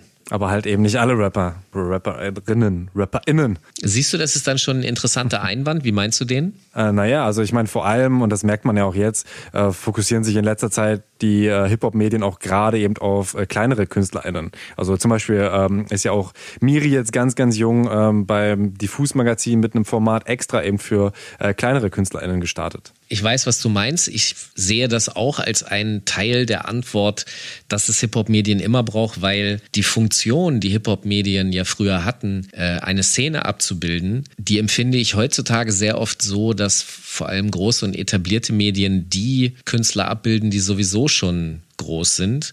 Und dieser Nachwuchsförderungsaspekt, zum Beispiel bei äh, hiphop.de gibt es jetzt auch so ein Format, fünf Künstler unter, ich glaube, 20.000 oder 25.000 Klicks, die man gehört haben muss. Das ist gut, dass es das gibt. Ich glaube aber generell auch die Frage beantworten zu können, dass es Hip-Hop-Medien immer braucht, weil es einfach nicht ausreicht, was auf Instagram ein Künstler postet. Aber ich glaube trotzdem, dass eine Einordnung, eine Form von Beurteilung und auch einfach ein Diskurs über das, was man da sieht, dass das immer interessant ist. Mal als Beispiel, wenn du dir äh, auf DSF anguckst, äh, wo auch nicht die Fußballstars sitzen, sondern Experten, die sich dann in einer Runde darüber unterhalten. Und DSF gibt's aber schon seit Ewigkeiten nicht mehr. Äh, die heißen, wie heißen die jetzt? Das ist nicht mehr deutsches Sportfernsehen? Nein, aber schon seit bestimmt zehn Jahren oder so. Also Sport 1 war das irgendwann mal und dann, äh, ich weiß nicht, ob es immer noch Sport 1 ist, aber DSF ist auf jeden Fall schon lange, lange tot. Ja, äh, du siehst, ich bin auch schon ein Internet-Kiddie. Aber äh, nichtsdestotrotz, also die, der Doppelpass, die, die heißt, das heißt noch so, ja? Keine Ahnung. Na, es heißt auf jeden Fall noch Doppelpass und die Sendung funktioniert ja ohne, dass da jetzt äh, große Stars am Start wären und die Leute gucken sich das an, weil sie eben also Experten über Hip-Hop reden hören möchten und nicht nur die Meinung der Rapper. Wie siehst du das denn? Boah, ich glaube, der, also der Vergleich ist, glaube ich, jetzt ein bisschen schwer zu greifen, weil da geht's ja nur um Fußball und sowas. Vor allem eine große Frage ist ja auch, wie wird's dir präsentiert?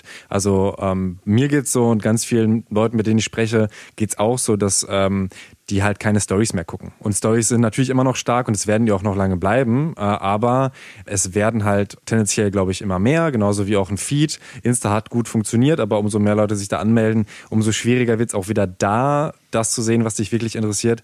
Ähm, das heißt, klar, irgendwo brauchst du schon gewisse KuratorInnen, aber ähm, ist die Frage, ob das jetzt wieder äh, JournalistInnen werden oder ob das dann wieder eher Privatpersonen sind. Also wo ist überhaupt die Grenze? Also was man an sich, finde ich, äh, auch viel sieht, ist ja, dass Leute es auch schon viel, viel mehr, das war auch in den Jahren davor schon, aber ich glaube, jetzt ist es nochmal stärker geworden, zum Beispiel eben Salwa, zum Beispiel Janka Welke, die eben Twitter nutzen oder eben auch Insta-Stories ganz stark, um Sachen in ihren privaten Stories einfach ähm, anzumerken und da eben Diskussionen auszulösen. Und das ist ja auch nochmal ein ganz krasses Ding, was, glaube ich, in diesem Jahr nochmal höher als jemals zuvor ist. Ich weiß nicht, wie du das siehst.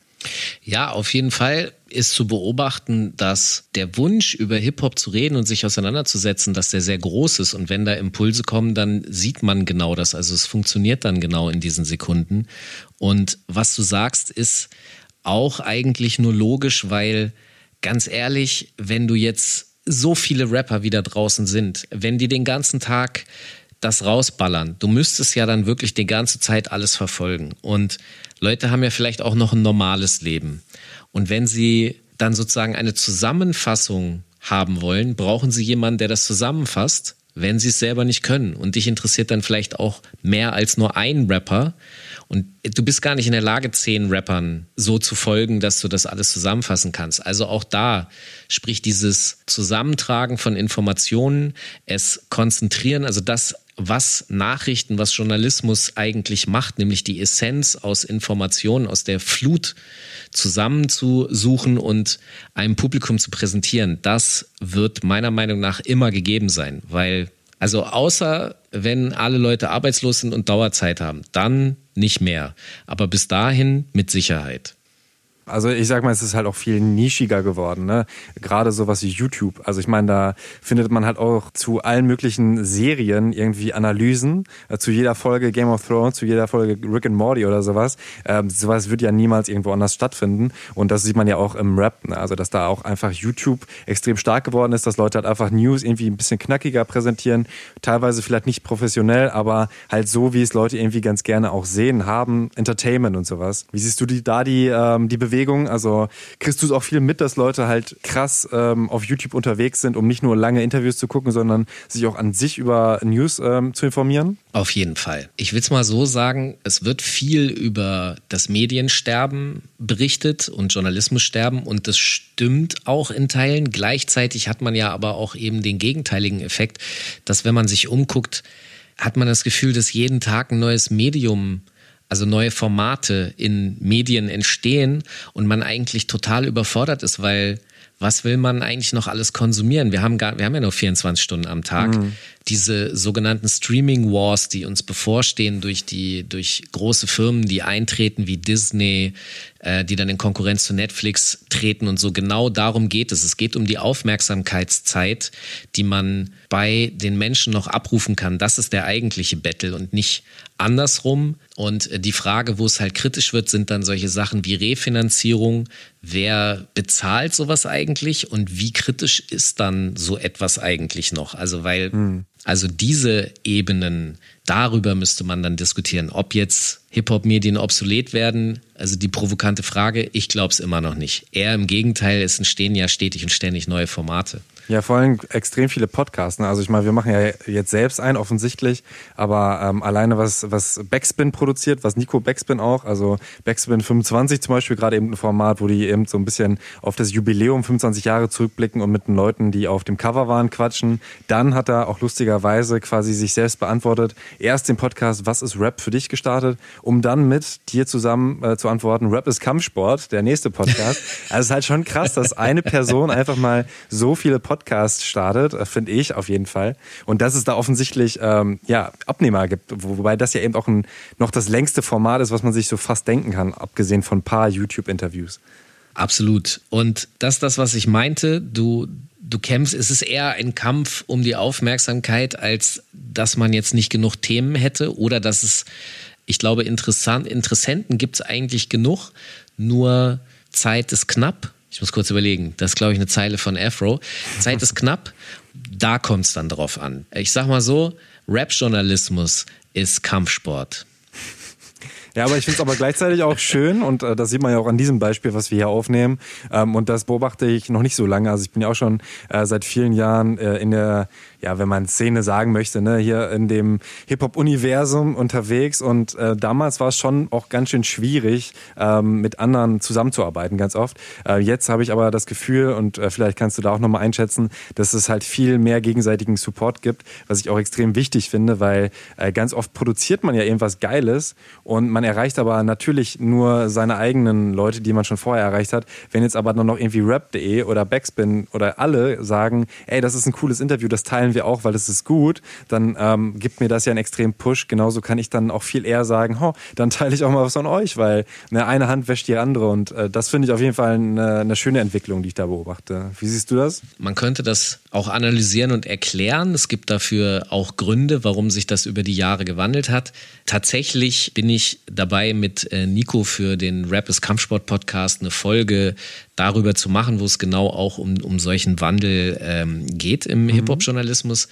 Um es kurz zu machen, ich glaube, das liegt ein bisschen daran, es kommt ja aus dieser Battle-Kultur, Competition is a must und dementsprechend hast du deine Konkurrenz natürlich früher eher ja, bekämpft und hast versucht, äh, da zu gewinnen.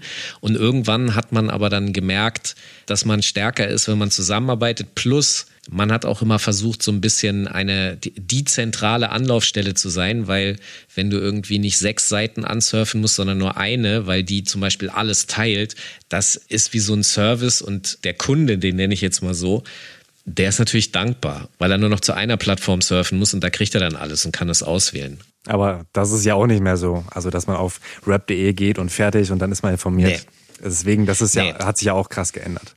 Gibt da ein paar Kollegen, die haben das erst in den letzten Jahren so ein bisschen gelernt. Hm.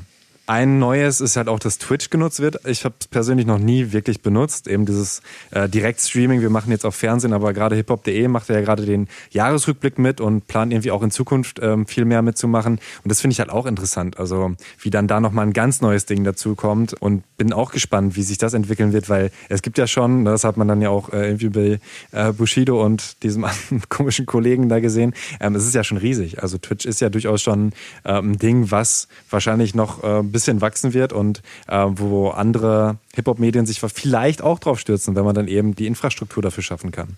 Ich sehe da sehr rosige Zeiten auf Hip-Hop-Journalismus zukommen, aber ich eigentlich bin ich Kulturpessimist. Wieso sage ich eigentlich sowas?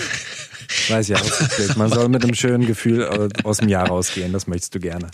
Äh, ja, auch, aber ich meine es tatsächlich ernst und deswegen würde ich unsere provokative Frage einfach mit Ja beantworten. Und du?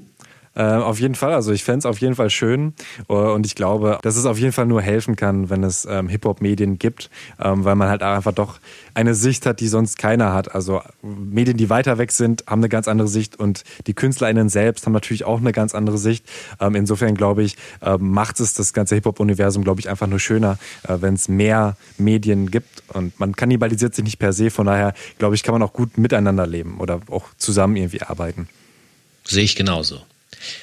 Ey, Tobi, hat mich auf jeden Fall gefreut. Ähm, Wen es interessiert, Thema Takt, der Hip-Hop-Business-Podcast. Da äh, machst du immer Interviews, richtig? Äh, genau, also vor allem Interviews, ganz wenig Features, aber vielleicht kommt da auch noch ein bisschen mehr. Ansonsten gibt es noch den Schacht- und Wasabi-Podcast bei Puls, den ich mache, oder äh, Rap Kampfsport mit Nico, den gibt es auf äh, dieser zu hören. Also danke, dass ihr uns zugehört habt. Danke vor allem auch allen hier Mitpodcastern, die diese verrückte Mammut-Remix-Idee mitgemacht haben. Das freut mich echt, dass das äh, so spontan geklappt hat. Auf jeden Fall mich auch sehr. Wir sind One. Das ist Hip-Hop. Vassili Golot von Machiavelli und Nico von Backspin. Hey Nico, moin nach Hamburg. Hey, moin, grüß dich. Ich freue mich ja total, dass wir beide zusammengewürfelt sind, weil wir, glaube ich, so ein bisschen diesen Kontrast darstellen. Ich bin so reingefallen in diesem Jahr in diese Hip-Hop-Welt und du bist, bist aus meiner Sicht so ein bisschen die Hip-Hop-Welt. Du bist mehr als zwei Jahrzehnte am Start, hast äh, über 1000 Rap-Interviews geführt. Oh ja. oh ja, das klang jetzt so ein bisschen ernüchtert. nee, das ist aber, man, das fällt im Nachhinein erst auf, wie viele es wirklich gewesen sind und wie lange man noch dabei gewesen ist. Ich habe bei ganz vielen Dingen auch immer so dieses, dass man die Highlights und das Besondere daran, dass man das machen darf, nicht vergessen darf, gerade bei der Masse, die man macht. Und wenn man so viel gemacht hat, dann fällt einem immer erst wieder auf, wie schnell alles vorbeizieht. Das ist äh, eine gute Überleitung dazu. Wir wollen so ein bisschen darüber sprechen, wie es ist, alt zu werden mit Rap, mit dieser Szene und in dieser Szene, wie das den eigenen Blick vielleicht auch verändert.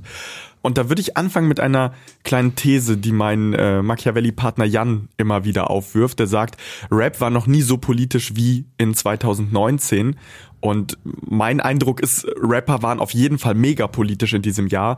Wenn ich irgendwie an Jessin denke, den wir auch im Podcast hatten mit Y, super politisches Album, da geht's um Europa, Nationalismus, Identität.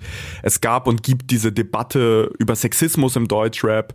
Stormzy hat sich äh, aktiv in den britischen Wahlkampf, in die ganze Brexit-Sache eingemischt. Äh, Trettmann, Max Herre mit politischen Songs du als jemand, der diese Szene wirklich schon sehr, sehr lange kennt, ist das normal, dass Rap irgendwie so, so politisch ist? Es ist eine seiner Grundpfeiler in meinen Augen, zumindest was äh, so Rap aus Deutschland angeht. Eigentlich auch in den USA natürlich, aber ähm, ich habe so eine Theorie äh, mir generell politisch aufgestellt, die ich dir zurückwerfen kann, dass wir gerade in Deutschland zum Beispiel auch das Thema haben, dass wir im Prinzip seit der seit der, seit der Wende, also seit, der, seit dem Mauerfall, eigentlich nicht mehr so wirklich politische Gegenpole hatten. Es gab immer mal ein bisschen was, aber nichts war davon wirklich präsent, so dass sich damit wahrscheinlich auch im Rap das Politische so ein bisschen verloren hat, weil es dann irgendwann egal wurde und immer mehr Entertainment. Man muss immer betonen, dass es überall noch Rapper gibt und auch immer gab. Ich bringe da immer gerne den Hamburger Holger Börner mit ins Boot, der von oben bis unten Polit-Rap macht und auf jeder Demo unterwegs war über zehn Jahre. Ich weiß gar nicht, ob er das heute noch macht. Den hat halt keiner mitgekriegt, ne? Das hat halt keinen mhm. interessiert. Mhm. Aber insofern kann ich schon voll, bestätigen, dass ich würde es auch so die letzten anderthalb Jahre nennen, man wieder gerade auch an der Oberfläche, an dem, was man in der breiteren Masse mitbekommen kann, immer mehr Haltung, nenne ich das mal, äh, stattfindet, die vielleicht früher oder ein paar Jahre dazwischen ein bisschen gefehlt hat. Mhm. Ich muss auch sagen, ich hatte einen krassen Gänsehautmoment in diesem Jahr. Ähm, wir waren ja mit Machiavelli irgendwie bei diversen Festivals vor Ort. Ich war vorher nie auf einem Festival. Hast du gecampt? Ich habe nee, ich habe nicht gecampt tatsächlich. Nee, ja. wir haben haben in einem Hotel übernachtet. Ja, ganz, sehr schön. ganz dekadent. Dann sind die Anzüge auch ist besser für die Anzüge. Ist besser für die Anzüge, genau. Die sind ja schon nass geworden bei dem einen oder anderen Festival. ähm, Trettmann beim Splash. Noch unterwegs, frühmorgens halb fünf wurde spät. Zwei Finger rum in meinem Glas, zum Runterkommen auf dem Weg. Denk an dich heute vom Rave, würde dich gern wiedersehen. Warte mal kurz, bleib stehen, Steine aus Messing auf meinem Weg. Beug mich nach vorn, hier wohnte eine Frau mit nem Namen. Lies geboren in den 20er Jahren. Abgeschoben nach Polen, deportiert April. Ermordet in den letzten Tag. Stolperstein, Stolperstein, überall. Stolpersteine. Stolpersteine zum ersten Mal ähm, performt und ich hatte richtig Gänsehaut, weil irgendwie hat das so gar nicht zu diesem Event gepasst, ne? Alle gut drauf, happy und plötzlich ähm, geht dieser Künstler auf die Bühne und performt einen Song, der sich mit dem Holocaust auseinandersetzt. Und das war, das war für mich ein heftiger Moment, weil er ja auch so ein bisschen die Bezüge zur Gegenwart geschafft hat. Also vielleicht kann man schon sagen, ähm, dass dass der Einzug der AfD in die, in die Parlamente dazu beigetragen hat, dass äh, Künstler politisiert wurden? Ich glaube ganz klar dadurch, weil ähm, das gesellschaftlich ist ja klar, dass man da im Moment in sehr schwierigen Zeiten unterwegs ist, weil es viel Meinung gibt und wenig Dialog. Äh, ich betone ja immer gerne, dass zu viel mit dem Ausrufezeichen gesprochen wird und zu wenig mit dem Fragezeichen. Genau, Rapper müssen aber dann mit dem Ausrufezeichen reden, weil sie nun mal die Sprachrohre sind. Und selbst wenn Capital Bra dann irgendwann nur lapidar in der Story ein Hashtag äh, rausposaunt, der dann bitte mal genutzt werden soll, dann ist das halt an seine Fanbase adressiert und dringt da vielleicht an irgendeiner Stelle ein kleines bisschen durch. Ich habe 2000, oh, war es 16 oder 17 dieses Straßenwahlformat gemacht, mhm. wo wir unter anderem auch dieses äußerst kontroverse Duo Bushido und äh, Beatrix von Storch zusammengebracht haben, wo Bushido, du kannst am Ende musikalisch und gesamtgesellschaftlich und in der Position auch über den Künstler denken, was du willst, aber da öffentlich und klar gesagt hat, ich werde niemals diese Partei wählen. Also die Dialoge dafür, äh, also oder die, sagen wir, die Aussagen dafür waren immer da. Ähm, es ist nur schön zu sehen, gerade wenn du so eine Situation wie das von Trettmann beschreibst, dass es offensichtlich dann ja auch jetzt auf allen Ebenen bis zu dem normalen Konsumenten durchdringen kann, weil die Künstler es zugänglich machen. Was mir bei Trettmann und auch bei Max Herre besonders aufgefallen ist, die haben einen sehr reflektierten Umgang irgendwie mit der politischen Situation. Würdest du sagen, dass diese Rap-Routiniers äh, besonders politische Künstler sind? Ich glaube, du brauchst eine gewisse Standing und natürlich auch ein gewachsenes Weltbild, um die Dinge richtig einordnen zu können. Äh, wenn man nicht wie du schon mit wahrscheinlich mit zehn Jahren in den Politik-Trog gefallen ist und äh, die Zusammenhänge sofort erkennen kann, wird jeder durchschnittliche 20-Jährige wahrscheinlich ein bisschen überfordert davon sein, was politisch in der Welt los ist. Man muss ein bisschen dafür wachsen. Max Herre ist schon in sehr, sehr jungen Jahren sehr politisch gewesen, schon die ersten, ersten Songs äh, eine kleine lustige Anekdote zwischendurch. Äh, ich mache so gerade neben meinen 100.000 Projekten und an meinem Format Was ist Rap für dich? Da habe ich mit Lars Klingbeil äh, von der SPD und Luise Amsberg von den der Grünen. Der General-Rap-Kriter. Ja, genau. Aber mit beiden über Rap gesprochen, die beide Rap-Fans sind und beide erzählen mir, dass irgendwo auf ihrer politischen Karriere Esperanto von Freundeskreisen ein entscheidender Faktor gewesen ist. Legt er nur auf die Schiene der Geschichte, hat beide dazu gebracht, dass sie das Ohr auf die Schiene der Geschichte gelegt haben. Das heißt, Max Herre ist einfach prädestiniert dafür. Man muss halt gucken, ob Max Herre einen 18-Jährigen oder einen 15-Jährigen erreicht. Trettmann hat dankenswerterweise trotz ähnlichem Alters es geschafft, dass er bis in die Kinderzimmer durchgedrungen ist und deswegen ist es mhm. umso höher anzusiedeln, als er seine Platte und seinen kleinen Raum dafür nimmt, auf genau so ein Thema und auch in der Art äh, anzusprechen, äh, was ja jeden betrifft, der einmal nachts oder morgens von der Disco nach Hause torkelt. Mhm. Mich würde, äh, was ich, guck mal, ich bin seit 100 Jahren dabei. Was ist denn so dein Eindruck und dein Gefühl davon, wenn du jetzt ein Jahr dabei bist? Ich meine, das, das Feld an Künstlern, die ihr genommen habt, da war ja immer dieser Politikgedanke dabei, aber du hast ja wahrscheinlich auch noch ein bisschen weiter links und rechts geguckt. Was ist denn so dein Eindruck von dem, was da so los ist? Mein Eindruck ist, und den hatte ich vorher nicht, weil ich das, ich, ich habe es nie so als Kultur verstanden. Ich habe gesehen, okay, das sind irgendwie Leute, die, die fühlen sich cool, die sind auch cool, die, die machen coole Texte ähm, und fertig. Und jetzt habe ich einen Einblick bekommen, dass, dass Hip-Hop wirklich eine riesige Kultur ist. Und wie es bei jeder Kultur ist, gibt es verschiedene Abzweigungen. So, die einen sind ein bisschen intellektueller, politischer, die anderen sind ein bisschen äh, dreckiger, direkter. Ähm, aber was alle verbindet, ist, dass sie sich mit der Gesellschaft auseinandersetzen auseinandersetzen und sich Gedanken darüber machen, wie es läuft. Die einen machen sich Gedanken darüber, wie es besser laufen kann. Die anderen ähm, machen sich mehr Gedanken über sich selber und äh, weiß ich nicht, wie sie viel Geld machen können und sich teure Autos kaufen können. So, das finde ich erstmal spannend, so als, als Beobachter. Verstehst du denn, warum der Rapper das zum Beispiel macht? Der nur, nur von Geld und, und Ja klar, der kommt aus, der kommt aus einer Situation, der kommt aus Bedingungen, ähm, wo, wo das ganz weit weg für ihn war. Ähm, aus, aus, aus miesen Bedingungen. Ich erinnere mich daran, wie, wie Jan und ich irgendwie auf, äh, auf dem Eiffelturm waren. Äh, und ich habe wirklich Höhenangst und Jan hat mir oben diese Story von PNL erzählt, die aus den Banlieues kommen und dieses riesige Ding gemietet haben, so um dann ein Video zu drehen. Das ist übrigens ein anderer Moment des Jahres für mich. Den kann ich vielleicht wirklich noch mit ranbringen. Die Szene kennt ja wahrscheinlich jeder oder sonst muss man das mal googeln. Aber dieses Bild davon, dass diese beiden Jungs, wie du schon gesagt hast, aus dem Banlieue kommen und diesen scheiß Eiffelturm für eine halbe Million mieten, nur, und da bleibe ich bei, feste Theorie, um ganz oben drauf zu sitzen und den Sonnenuntergang zu chillen.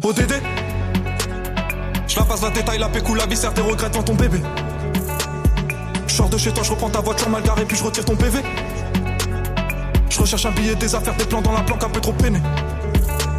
Je un bisou à mes cafards dans la cave, tu les pectoraux gainés.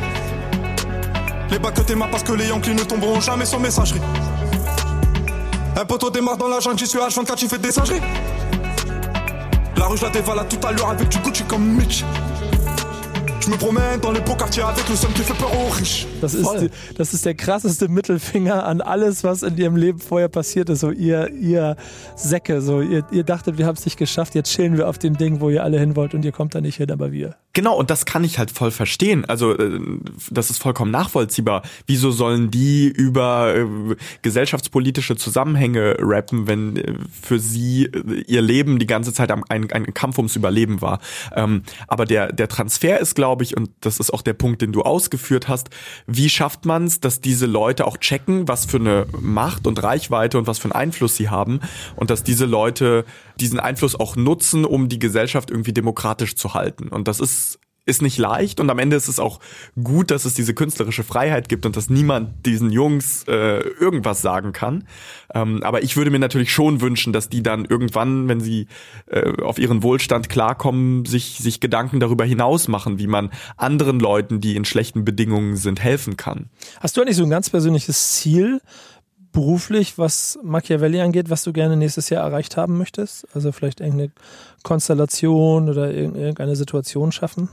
Ich bin total dankbar dafür, wie es läuft. Also, dass ich Gelegenheit habe, in, in diese Welt reinzugucken und auch diese, diese Welten zusammenzubringen. Ich wünsche mir, dass noch mehr Politikerinnen und Politiker ein Verständnis dafür bekommen, dass diese Kultur existiert und dass diese Kultur enorm wichtig ist. Aber konkreten Wunsch, Konstellation, schwierig, nee, gar nicht. Also ich lasse es so ein bisschen auf mich zukommen. Ähm, aber ich freue mich auf alles an Musik, was, was nächstes Jahr kommt und äh, vor allem irgendwie an, an Musik, die, die einen politischen äh, Hintergedanken hat. ja, das ist auf jeden Fall ein wichtiger Punkt, sehe ich auch. Ich, ich glaube aber, dass ihr mit dem Format auch schon in der Lage seid, da nochmal Konstellationen zu schaffen, die man sich so vielleicht nie zusammen vorstellen Ey, ich meine, Angela Merkel ähm, und Materia, why not, ne? Also da, mhm. Das, das wäre wär, wär eine Kombi, die ich mir zum Beispiel vorstellen könnte. Das ist so Live Goals. Ich muss ja auch sagen, also wie gesagt, ich habe ja vor drei Jahren, oder wann das war, dieses, dieses Politformat gemacht, wo wir Rapper und, und Politiker zusammengebracht haben. Es war höchst spannend und ho hochinteressant. Es hat mir aber auch gezeigt, und ich glaube, das ist ein sehr guter Faktor, dass du da mit diesem Boot bist, dass Politiker, wenn sie in den Politiker-Sprech kommen, selbst von einem wortgewandten Rapper schwer auszuhebeln sind. Und man muss diese Augenhöhe hinbekommen, mhm. dass Politiker und Künstler auf Augenhöhe sind und, und, und dann niemand verliert. Und dazu braucht es so Moderatoren, wie, wie ihr das zusammen macht, weil ich glaube, nur dann klappt es, wenn man beide Welten versteht und weiß, wie die Mechanismen funktionieren. Das ist eine riesige Herausforderung, klar. Also ich, ich denke da auch an die Folge mit Gregor Gysi und Maxim, so wenn, wenn so ein Gysi in seinen Redeschwall kommt, das genau. ist natürlich alles höchst interessant. Aber er hört ähm, sich gerne selber er reden. Er hört sich natürlich gerne selber reden und die Kunst ist da irgendwie reinzugehen und ihm deutlich zu machen, ey, du bist hier nicht alleine. Hier ist ein Künstler, der hat auch was zu sagen und der hat kluge Dinge zu sagen und hör dem doch bitte mal zu. Ich habe einen Wunsch an euch. Okay, schieß los. Ich habe in diesem Format damals Markus Steiger mit Jens Spahn zusammengebracht. Ja. Ich hatte mir gedacht, wenn jemand in der Lage wäre, mit Jens Spahn auf Augenhöhe zu reden, ist es Markus Steiger.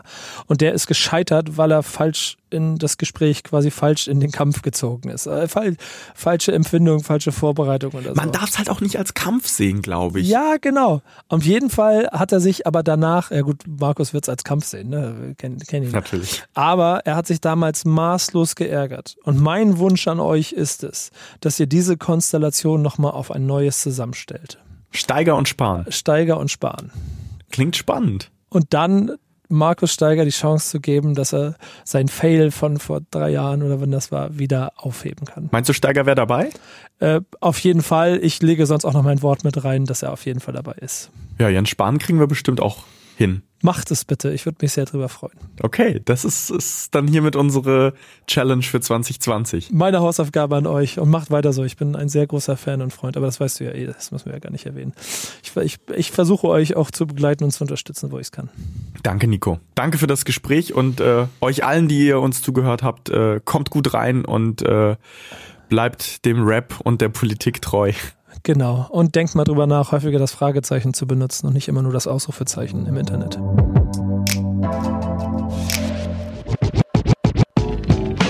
Backspin. Backspin. Backspin.